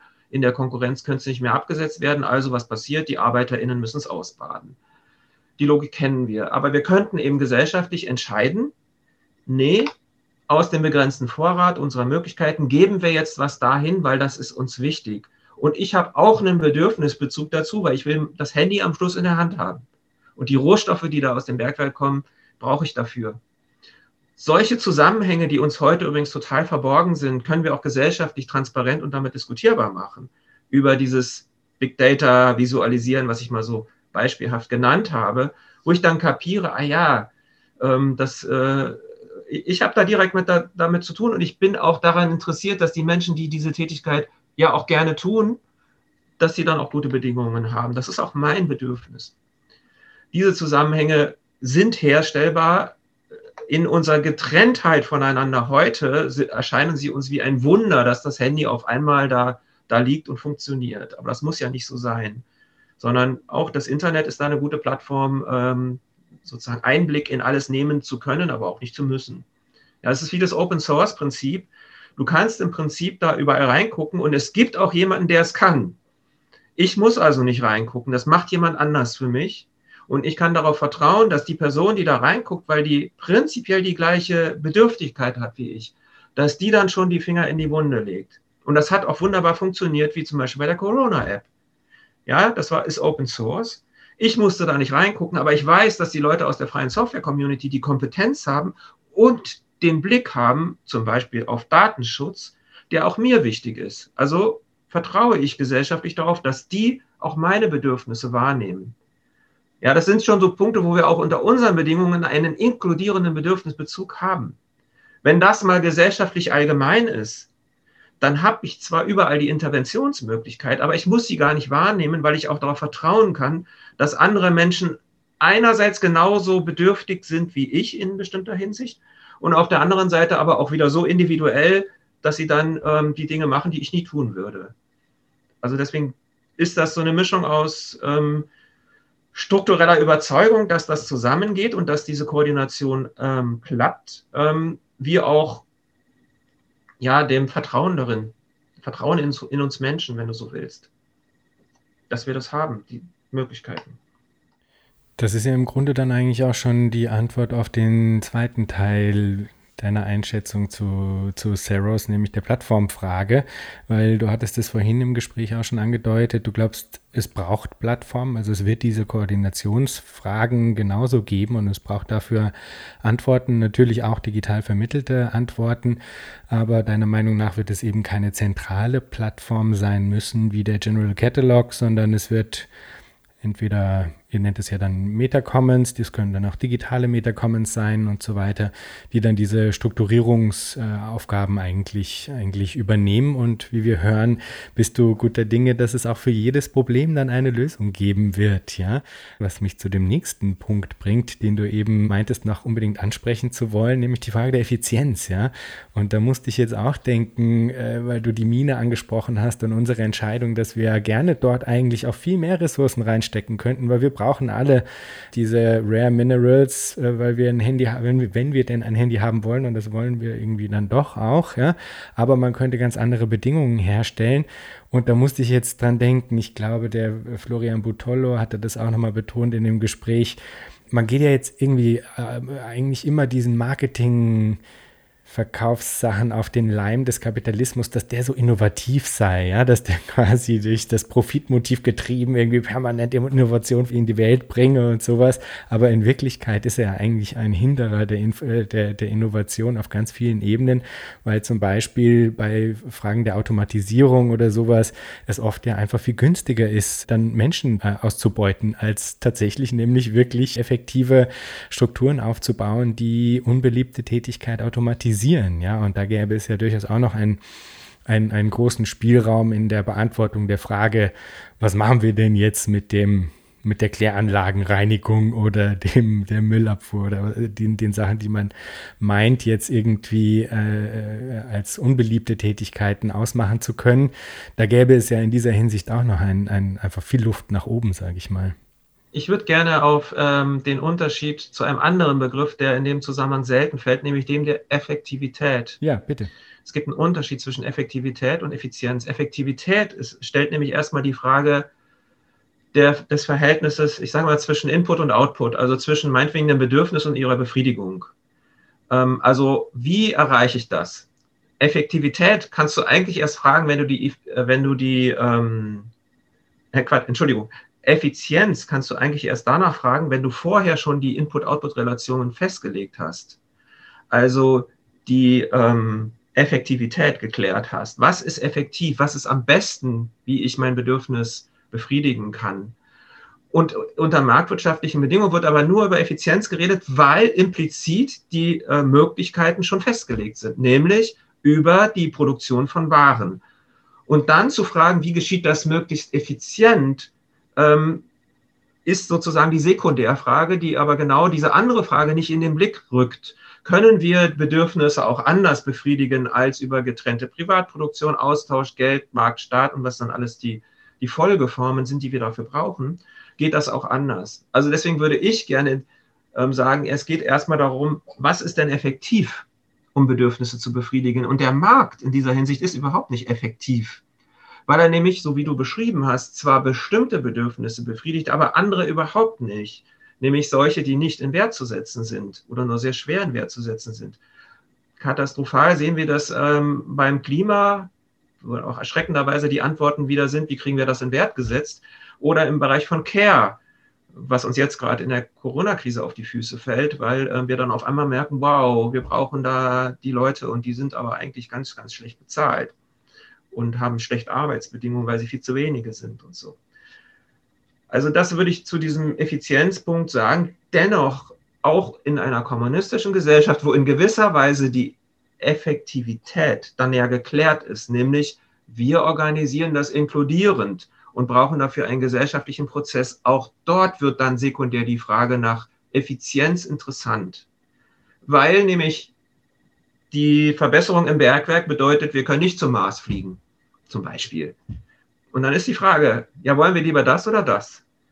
Ähm, und dann kann eben eine Antwort sein, ach, das mit der Mars-Rakete kriegen wir auch zu, dem Hel zu der Hälfte des gesellschaftlichen Aufwands hin. Wir können beides machen. Und das hat dann mit Effizienz zu tun. Also unter der Klärung der Frage, wie kommen wir zur Bedürfnisbefriedigung, inkludierend, dann die Frage zu stellen, wie geht das mit möglichst wenig Aufwand und möglichst wenig Folgen, ist berechtigt. Also so würde ich sie beantworten. Also nicht ohne die Effektivitätsfrage, also ohne die Klärung, welchen Weg wir gehen und wie überhaupt die Input-Output-Beziehung ähm, gestaltet ist. Das ist hochinteressant und das führt uns eigentlich in den Bereich der Quantifizierung, wenn ich mich jetzt nicht täusche, oder? Also da müsste eigentlich dann die Frage anschließen, ob es irgendeine Form der Unit of Account gibt, die diese Frage der Effizienz dann ähm, vergleichbar macht, oder? Also ich, ja? Die Frage liegt nahe, aber ich finde es trotzdem nicht die richtige Frage. Ja, ja, ja. Äh, denn Unit of Count, die Idee ist ja, ähm, ob das nun Geld ist oder irgendwas anderes ist, äh, Punkte waren das, glaube ich, bei Daniel Saros. Genau. Ähm, ist ja immer die Überlegung, ich reduziere alles auf irgendwie eine Einheit. Einen, einen Preis oder einen Punkt oder whatever, einen Gutschein oder sowas. Ähm, genau diese Reduktion ist zwar einerseits eine Vereinfachung, aber andererseits schneidet die Reduktion genau die Qualitäten der Vermittlung ab, die wir brauchen. Ich kann eben mit einem Punkt nur sehr schwer vermitteln, was für ein Bedürfnis dahinter steckt.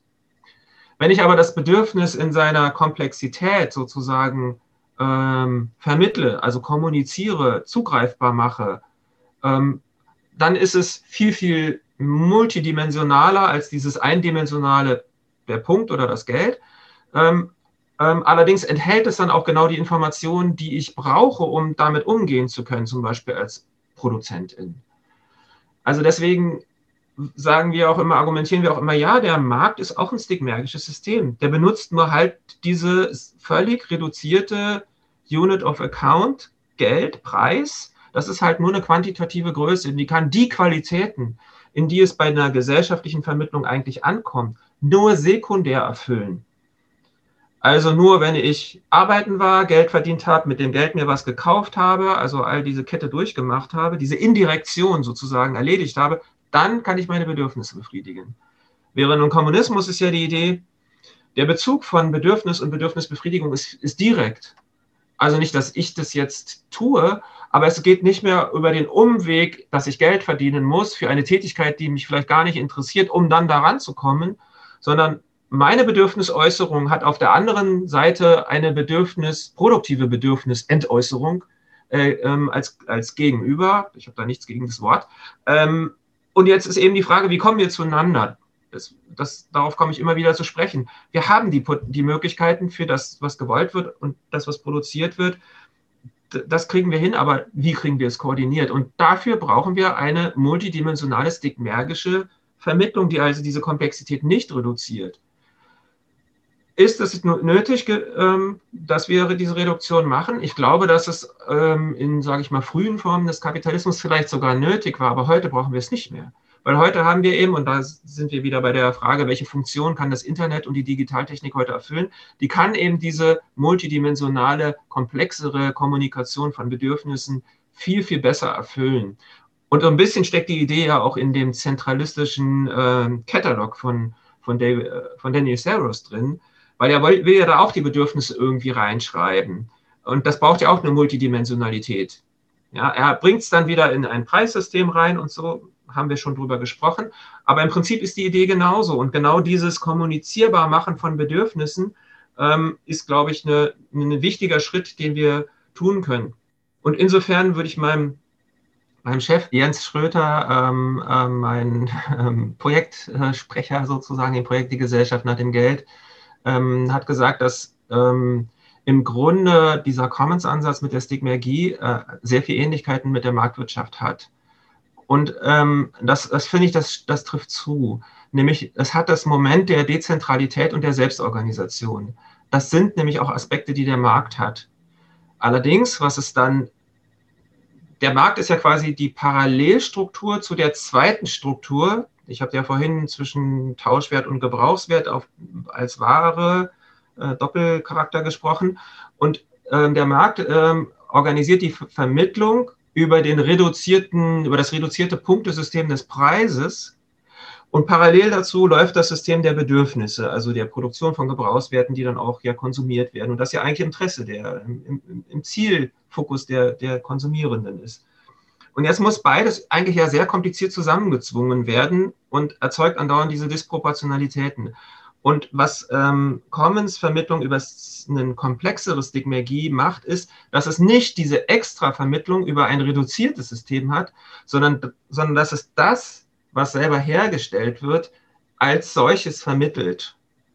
Also einerseits über die Dinge selber, die Informationsträger sind, ja, Internet of Things ist heute schon so eine, so eine Entwicklungsrichtung, und auf der anderen Seite über die ähm, Diskussion und Kommunikation der Bedürfnisse, ähm, die wir jetzt am Beispiel der Mine und der Mars-Rakete hatten, wo natürlich gesellschaftlich dann auch entschieden werden muss, ähm, was machen wir, in welche Richtung gehen wir und ja, und, und wie entscheiden wir das? Auch dafür werden wir sehr kreative Formen entwickeln, wobei mir Mehrheitsabstimmungen als die denkbar ungeeignetsten erscheinen. Da gibt es viel bessere Möglichkeiten, ja auch kommunikativ ähm, Unterschiede zu vermitteln. Auch da sehe ich in, Bewegung, in Bewegungen, sozialen Bewegungen unglaublich Entwicklungen, wie man von Mehrheitsentscheidungen wegkommt oder dem Gegenstück, was auch nicht so toll ist, ist nämlich die Konsensentscheidung. Alle sollen irgendwie halbwegs erträglich mit der Lösung zufrieden sein. Dazwischen gibt es ja noch viele Formen der aktiven Vermittlung, um Unterschiede, Konflikte, die es in solchen Gesellschaften geben wird, ähm, dann ähm, im direkten Austausch ähm, zu vermitteln. Deswegen haben wir gesagt, es wird einen sehr großen Teil geben, da läuft es halt, wie es läuft und die Vermittlung läuft quasi automatisch.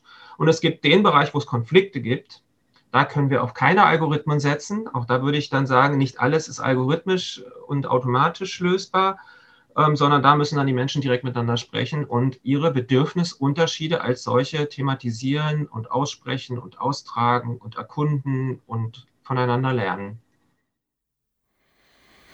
Und weil du jetzt ansprichst, es gibt, wird einen großen Bereich geben, da läuft es halt, wie es läuft. Äh, weil eine Frage wäre ja auch gewesen, wir hatten es jetzt schon an, angesprochen, diese ja auch eben komplexitätsreduzierende Funktion von Geld zum Beispiel, vom Preismechanismus. Bei vielen Dingen will ich ja gar nicht zusätzlich irgendwie noch ausverhandeln müssen, äh, nach welchen Parametern das jetzt passiert oder so. Ich bin ja ganz froh, dass ich einfach in den Supermarkt gehen kann und die Milch kaufen und einfach nur einen Euro hinlegen. Das heißt, es gäbe quasi durchaus auch innerhalb der kommunistisch organisierten Gesellschaften dort eine Form von Komplexitätsreduktion, die eigentlich aber eher im Ausagieren von eingespielten Funktions- und Produktionslogiken äh, bestehen würde, oder? Verstehe ich das richtig? Genau, das ist sozusagen ja auch eine Komplexitätsreduktion. Ich muss über die 90 Prozent, die sich nicht verändern, nicht jeden Tag neu sprechen, mhm. sondern sie laufen halt und im Supermarkt wird es dann noch einfacher, weil ich muss den Euro nicht mehr hinlegen, sondern ich nehme halt die Milch mit. Und auch dieses mit, die Mitnahme der Milch erzeugt ja wiederum ein Zeichen. Ja, da mhm. wurde eine Milch mitgenommen und auf einmal ist das Regal leer und das passiert öfter. Vielleicht sollte, sollte dieser Supermarkt, der vielleicht nicht mehr Supermarkt heißt, ähm, mehr Milch kriegen oder so was dann wiederum die anderen äh, Logistik-Commons dann auswerten und dann weiterleiten und so weiter und so weiter. Das ist ja immer eine Kaskade an, an Informationsvermittlung, die aber nicht, die, die niemand automatisch auslösen müsste, sondern man kann sich vorstellen, dass das Regal selber, wie der ominöse Kühlschrank, äh, es ist interessant, dass sowas immer privatistisch gedacht wird, dass nicht das äh, Kühlregal, also eher die, die, die gemeinschaftliche Struktur meldet, die Milch ist aus und dann wird es weitergegeben, weitergegeben und bis in die ganze Produktionskette hinein und dann wird automatisch angepasst. Da muss kein, kein Mensch mehr dazwischen gehen, weil das ist wahrscheinlich unstrittig, dass alle mit Milch versorgt werden sollen oder mit Haferdrink oder whatever die Leute haben wollen. So. Und gerade was den Endkonsum angeht, ist es viel einfacher, die Sachen sich mitzunehmen, als ähm, dass da noch irgendwas an Kommunikation passieren müsste. Ich glaube, weil wir da jetzt gerade an so einem anschaulichen Beispiel äh, sind, ich, ich möchte das einfach nochmal ganz klar ausgesprochen wissen, auch von, von dir, weil ja es einfach diesen Irrglauben gibt, äh, wenn man mit solchen Vorschlägen äh, auftritt wie du, dass, dass dann die Leute immer so tun, als wenn es sowas gäbe, dann würde jeder nur hinrennen und würde so viel Milch greifen, wie er nur tragen kann, ja, weil wir alle so gierig sind und keine Ahnung was, ja. Äh, also da gibt es ja dieses, diese, diese komischen, einfach so tiefsitzenden Anthropologien von der Mensch ist dem Menschen ein Wolfe und wir sind da, das, das wird einfach so sehr in, äh, in, in allen Poren des gesellschaftlichen Miteinanders einer exkludierenden Gesellschaft äh, sowohl gelebt als auch gelehrt. Ja, vielleicht kannst du noch mal einfach, damit die Zuhörerin, der Zuhörer äh, sich das auch noch äh, vom inneren Auge noch mal äh, vorstellen kann. Vielleicht kannst du noch mal kurz sagen, warum du Schrägstrich ihr glaubt, dass dem eben nicht so ist. Einmal schlicht aus ganz pragmatischen Gründen, was sollte ich mit der vielen Milch? Okay, wir könnten Klopapier nehmen, was jetzt vielleicht in Corona-Zeiten interessantere Währung ist, in Anführungsstrichen. Äh, aber warum sollte ich das tun, wenn ich ähm, weiß, ja, morgen gibt es halt auch noch Klopapier und wenn es mal aus ist, dann gibt es nächste Woche welches. Also tatsächlich gehört dazu in der Tat auch das Vertrauen in die gesamte Funktionalität. Aber das ist auch unter unseren Bedingungen so. Ich muss schon auch vertrauen, dass Marktwirtschaft funktioniert. Sonst würde ich mich ja permanent bevorraten. Und wenn das Vertrauen zusammenbricht, dann ist das Klopapier tatsächlich aus, obwohl es genug gäbe. Es wird halt nur gehortet. Und ähm, das ist in Krisensituationen für alle Gesellschaften äh, ein Problem. Das kann auch einen Kommunismus nicht wegschaffen, dass wenn Leute Angst haben, dass sie dann vielleicht horten. aber dann geht die Diskussion los. Ja, wie gehen wir jetzt damit um und was steckt dahinter und so weiter. Und letztlich wird klar, naja, das Klopapier ist nicht an sich knapp und so weiter. Und ich glaube, mit der zweiten Welle hatten wir zum Beispiel ja auch schon gelernt, nee, das ist ja nicht wirklich knapp. Ach, ich muss das jetzt gar nicht horten oder so. Ich krieg's ja dann doch. Selbst unter unseren Bedingungen klappt das ja. Und ein anderes anschauliches Beispiel, wo man das auch sehen kann, sind ja die All-Inclusive-Angebote. Ja, ich miete mich ein Hotel ein und alles ist All-Inclusive und da steht ein Riesenbuffet. Ja, was passiert? Zuerst, ich lade mir den Teller voll mit den edelsten, teuersten Sachen, den Gambas oder keine Ahnung, was da mich interessiert. So, das machen die Leute und dann gebe ich den halben Teller wieder zurück, weil ich den gar nicht aufessen kann. Das machen die Leute zwei Tage. Und wenn sie dann feststellen, hm, das Buffet ist immer noch voll, dann essen sie wieder Currywurst und Pommes. Ähm, also sozusagen dieses Entlernen, ich muss nicht horten, ist tatsächlich ja auch ein Prozess, den wir durchmachen müssen. Und sozusagen, das bedeutet eigentlich einen wirklichen lernenden Erkundungsbezug zu den eigenen Bedürfnissen zu bekommen. Was will ich eigentlich wirklich? Sind es diese blöden Gambas, nur weil die teuer sind und sonst ja selten und ich sie mir nicht leisten kann? Oder möchte ich nicht eigentlich doch Pommes haben? Das rauszufinden ist auch ein Lernprozess, weil wir so konditioniert sind, zum Beispiel genau darauf zu achten, was teuer ist und wertvoll und selten zu kriegen, für mich jedenfalls, der ich nicht so viel Geld habe, also die Verfügung nicht darüber bekomme und so. Aber wenn ich über alles Verfügung bekomme, wenn ich das auch sicher bekomme, also Vertrauen darin habe, dann muss ich nicht zugreifen und alles mitnehmen sozusagen. Was soll ich damit? Ähm, dieses ist ein Lernprozess. Das wird nicht von Anfang an so sein, aber ich bin optimistisch, dass wir das auch lernen können. Das war nämlich auch in vorkapitalistischen Gesellschaften mal anders, ähm, wo, ja, wo die Menschen anders, äh, einen anderen Bezug auch zu den Dingen, die sie brauchten, hatten. Und vielleicht, bevor ich meine Abschlussfrage stelle, noch muss ich nochmal deinen dein Optimismus proben, glaube ich. Jetzt könnte man ja so ein bisschen boshaft sagen, okay, aber äh, heutzutage ist es ja so, dass eigentlich der Kapitalismus die Commons quasi subventioniert. Also im Grunde, wer, wer kann es sich leisten, in ein Commons jetzt Zeit zu investieren? Das können nicht alle. Viele sind, äh, müssen einfach arbeiten, um, um einfach nur äh, ihr Auskommen zu sichern. Und die Leute, die bei Commons ihre Arbeitskraft hineinstecken, können das auch oft nur, weil sie halt irgendwo einen bezahlten Job innerhalb einer äh, kapitalistischen Ausbeutungslogik haben, sozusagen, ja. Das heißt, auf der einen Seite ist es so, dass derzeit die existierenden Commons in dieser Form nur existieren können, weil die darin Mitarbeitenden sich auch äh, über den Kapitalismus miterhalten. Das würde jetzt für sich noch gar nichts bedeuten, sozusagen. Wie soll es auch anders sein in einer Gesellschaft, die so aufgebaut ist? Aber ein anderer Aspekt an dem Ganzen ist, dass man natürlich so ein bisschen ein Gefühl hat von ja, äh, Übermacht. Das ist vielleicht, hat dann, äh, deutet vielleicht nochmal in diese Transformationsrichtung so. Es ist einfach so, dass unser aller Leben so durchdrungen sind von äh, kapitalistischen Logiken. Das ist ein so unglaublich dominantes System, dass die Aussicht, dieses abzulösen, wie ein absolutes Mammutprojekt daherkommt.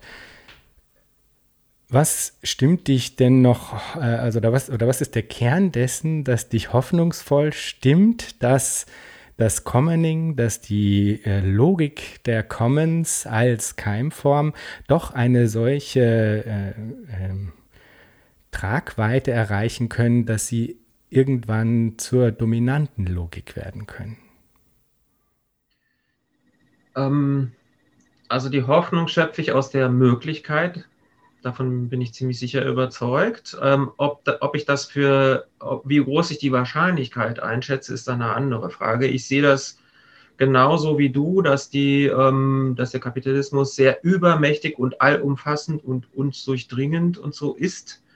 Und dass das, was wir jetzt gerade so als Utopie diskutiert haben, ja auch schon tatsächlich ein sehr großer Sprung wäre und ich will ja gerne diesen Übergangsprozess des Lernens dazwischen haben, sonst, sonst glaube ich, geht es nicht, weil wir nicht springen können.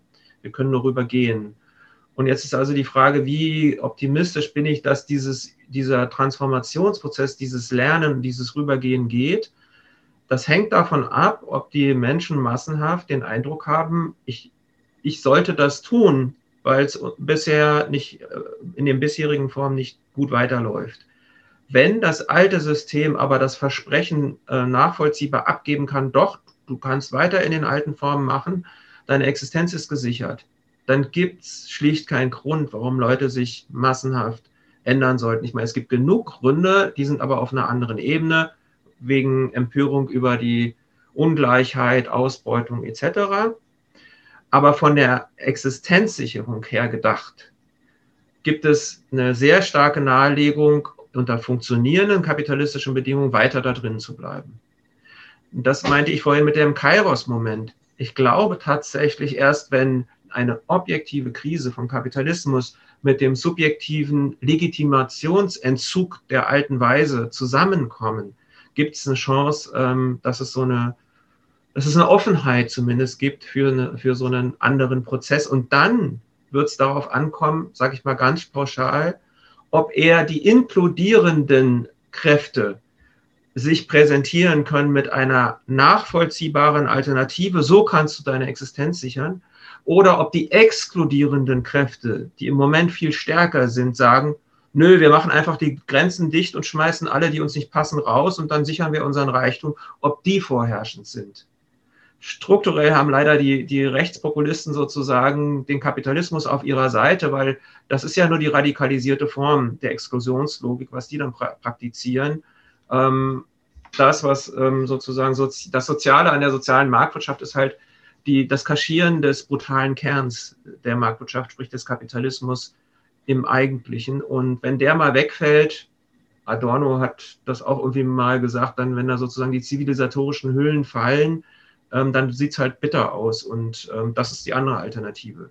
Deswegen bin ich insgesamt skeptisch, aber ich bin äh, optimistisch und voller Hoffnung und Überzeugung, dass so eine andere Gesellschaft möglich ist.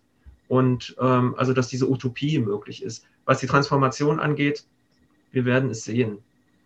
Jetzt ist dann meine Abschlussfrage, die ich ja jedem Gast stelle, fast schon eine Doppelung zu deiner äh, hoffnungsvollen Note, dass zumindest die Möglichkeit gegeben ist. Aber trotzdem, Stefan, wenn du dir Zukunft vorstellst, was stimmt dich freudig? Ähm, mich ganz persönlich äh, stimmt freudig tatsächlich, mich mit dieser Zukunft, die ich für möglich halte, immer weiter zu beschäftigen weil ähm, ich, ähm, wenn ich, auch wenn ich darüber spreche, tatsächlich mich so eine, so eine, so ein ganz starkes Gefühl äh, der, oh, wie, wie geil könnte das eigentlich sein, erfüllt. Also ich kann das sozusagen emotional wirklich auch vorwegnehmen, wenn ich mich da rein denke. Das ist nicht nur eine, eine Denkübung, eine intellektuelle Denkübung, sondern das ist auch was Emotionales. Ich kann das empfinden und kann das sogar in kleinen Comments schon so vorempfinden, dass das gehen kann. Und das, das macht mich tatsächlich freudig. Dann klammere ich allerdings auch emotional so ein bisschen die Schwierigkeiten der Transformation aus. Die machen mich gerade nicht so freudig und da bin ich nicht so optimistisch. Aber ähm, ja, ich schöpfe meine Kraft aus der Utopie. Stefan, vielen Dank für das Gespräch. Ich danke dir, Jan.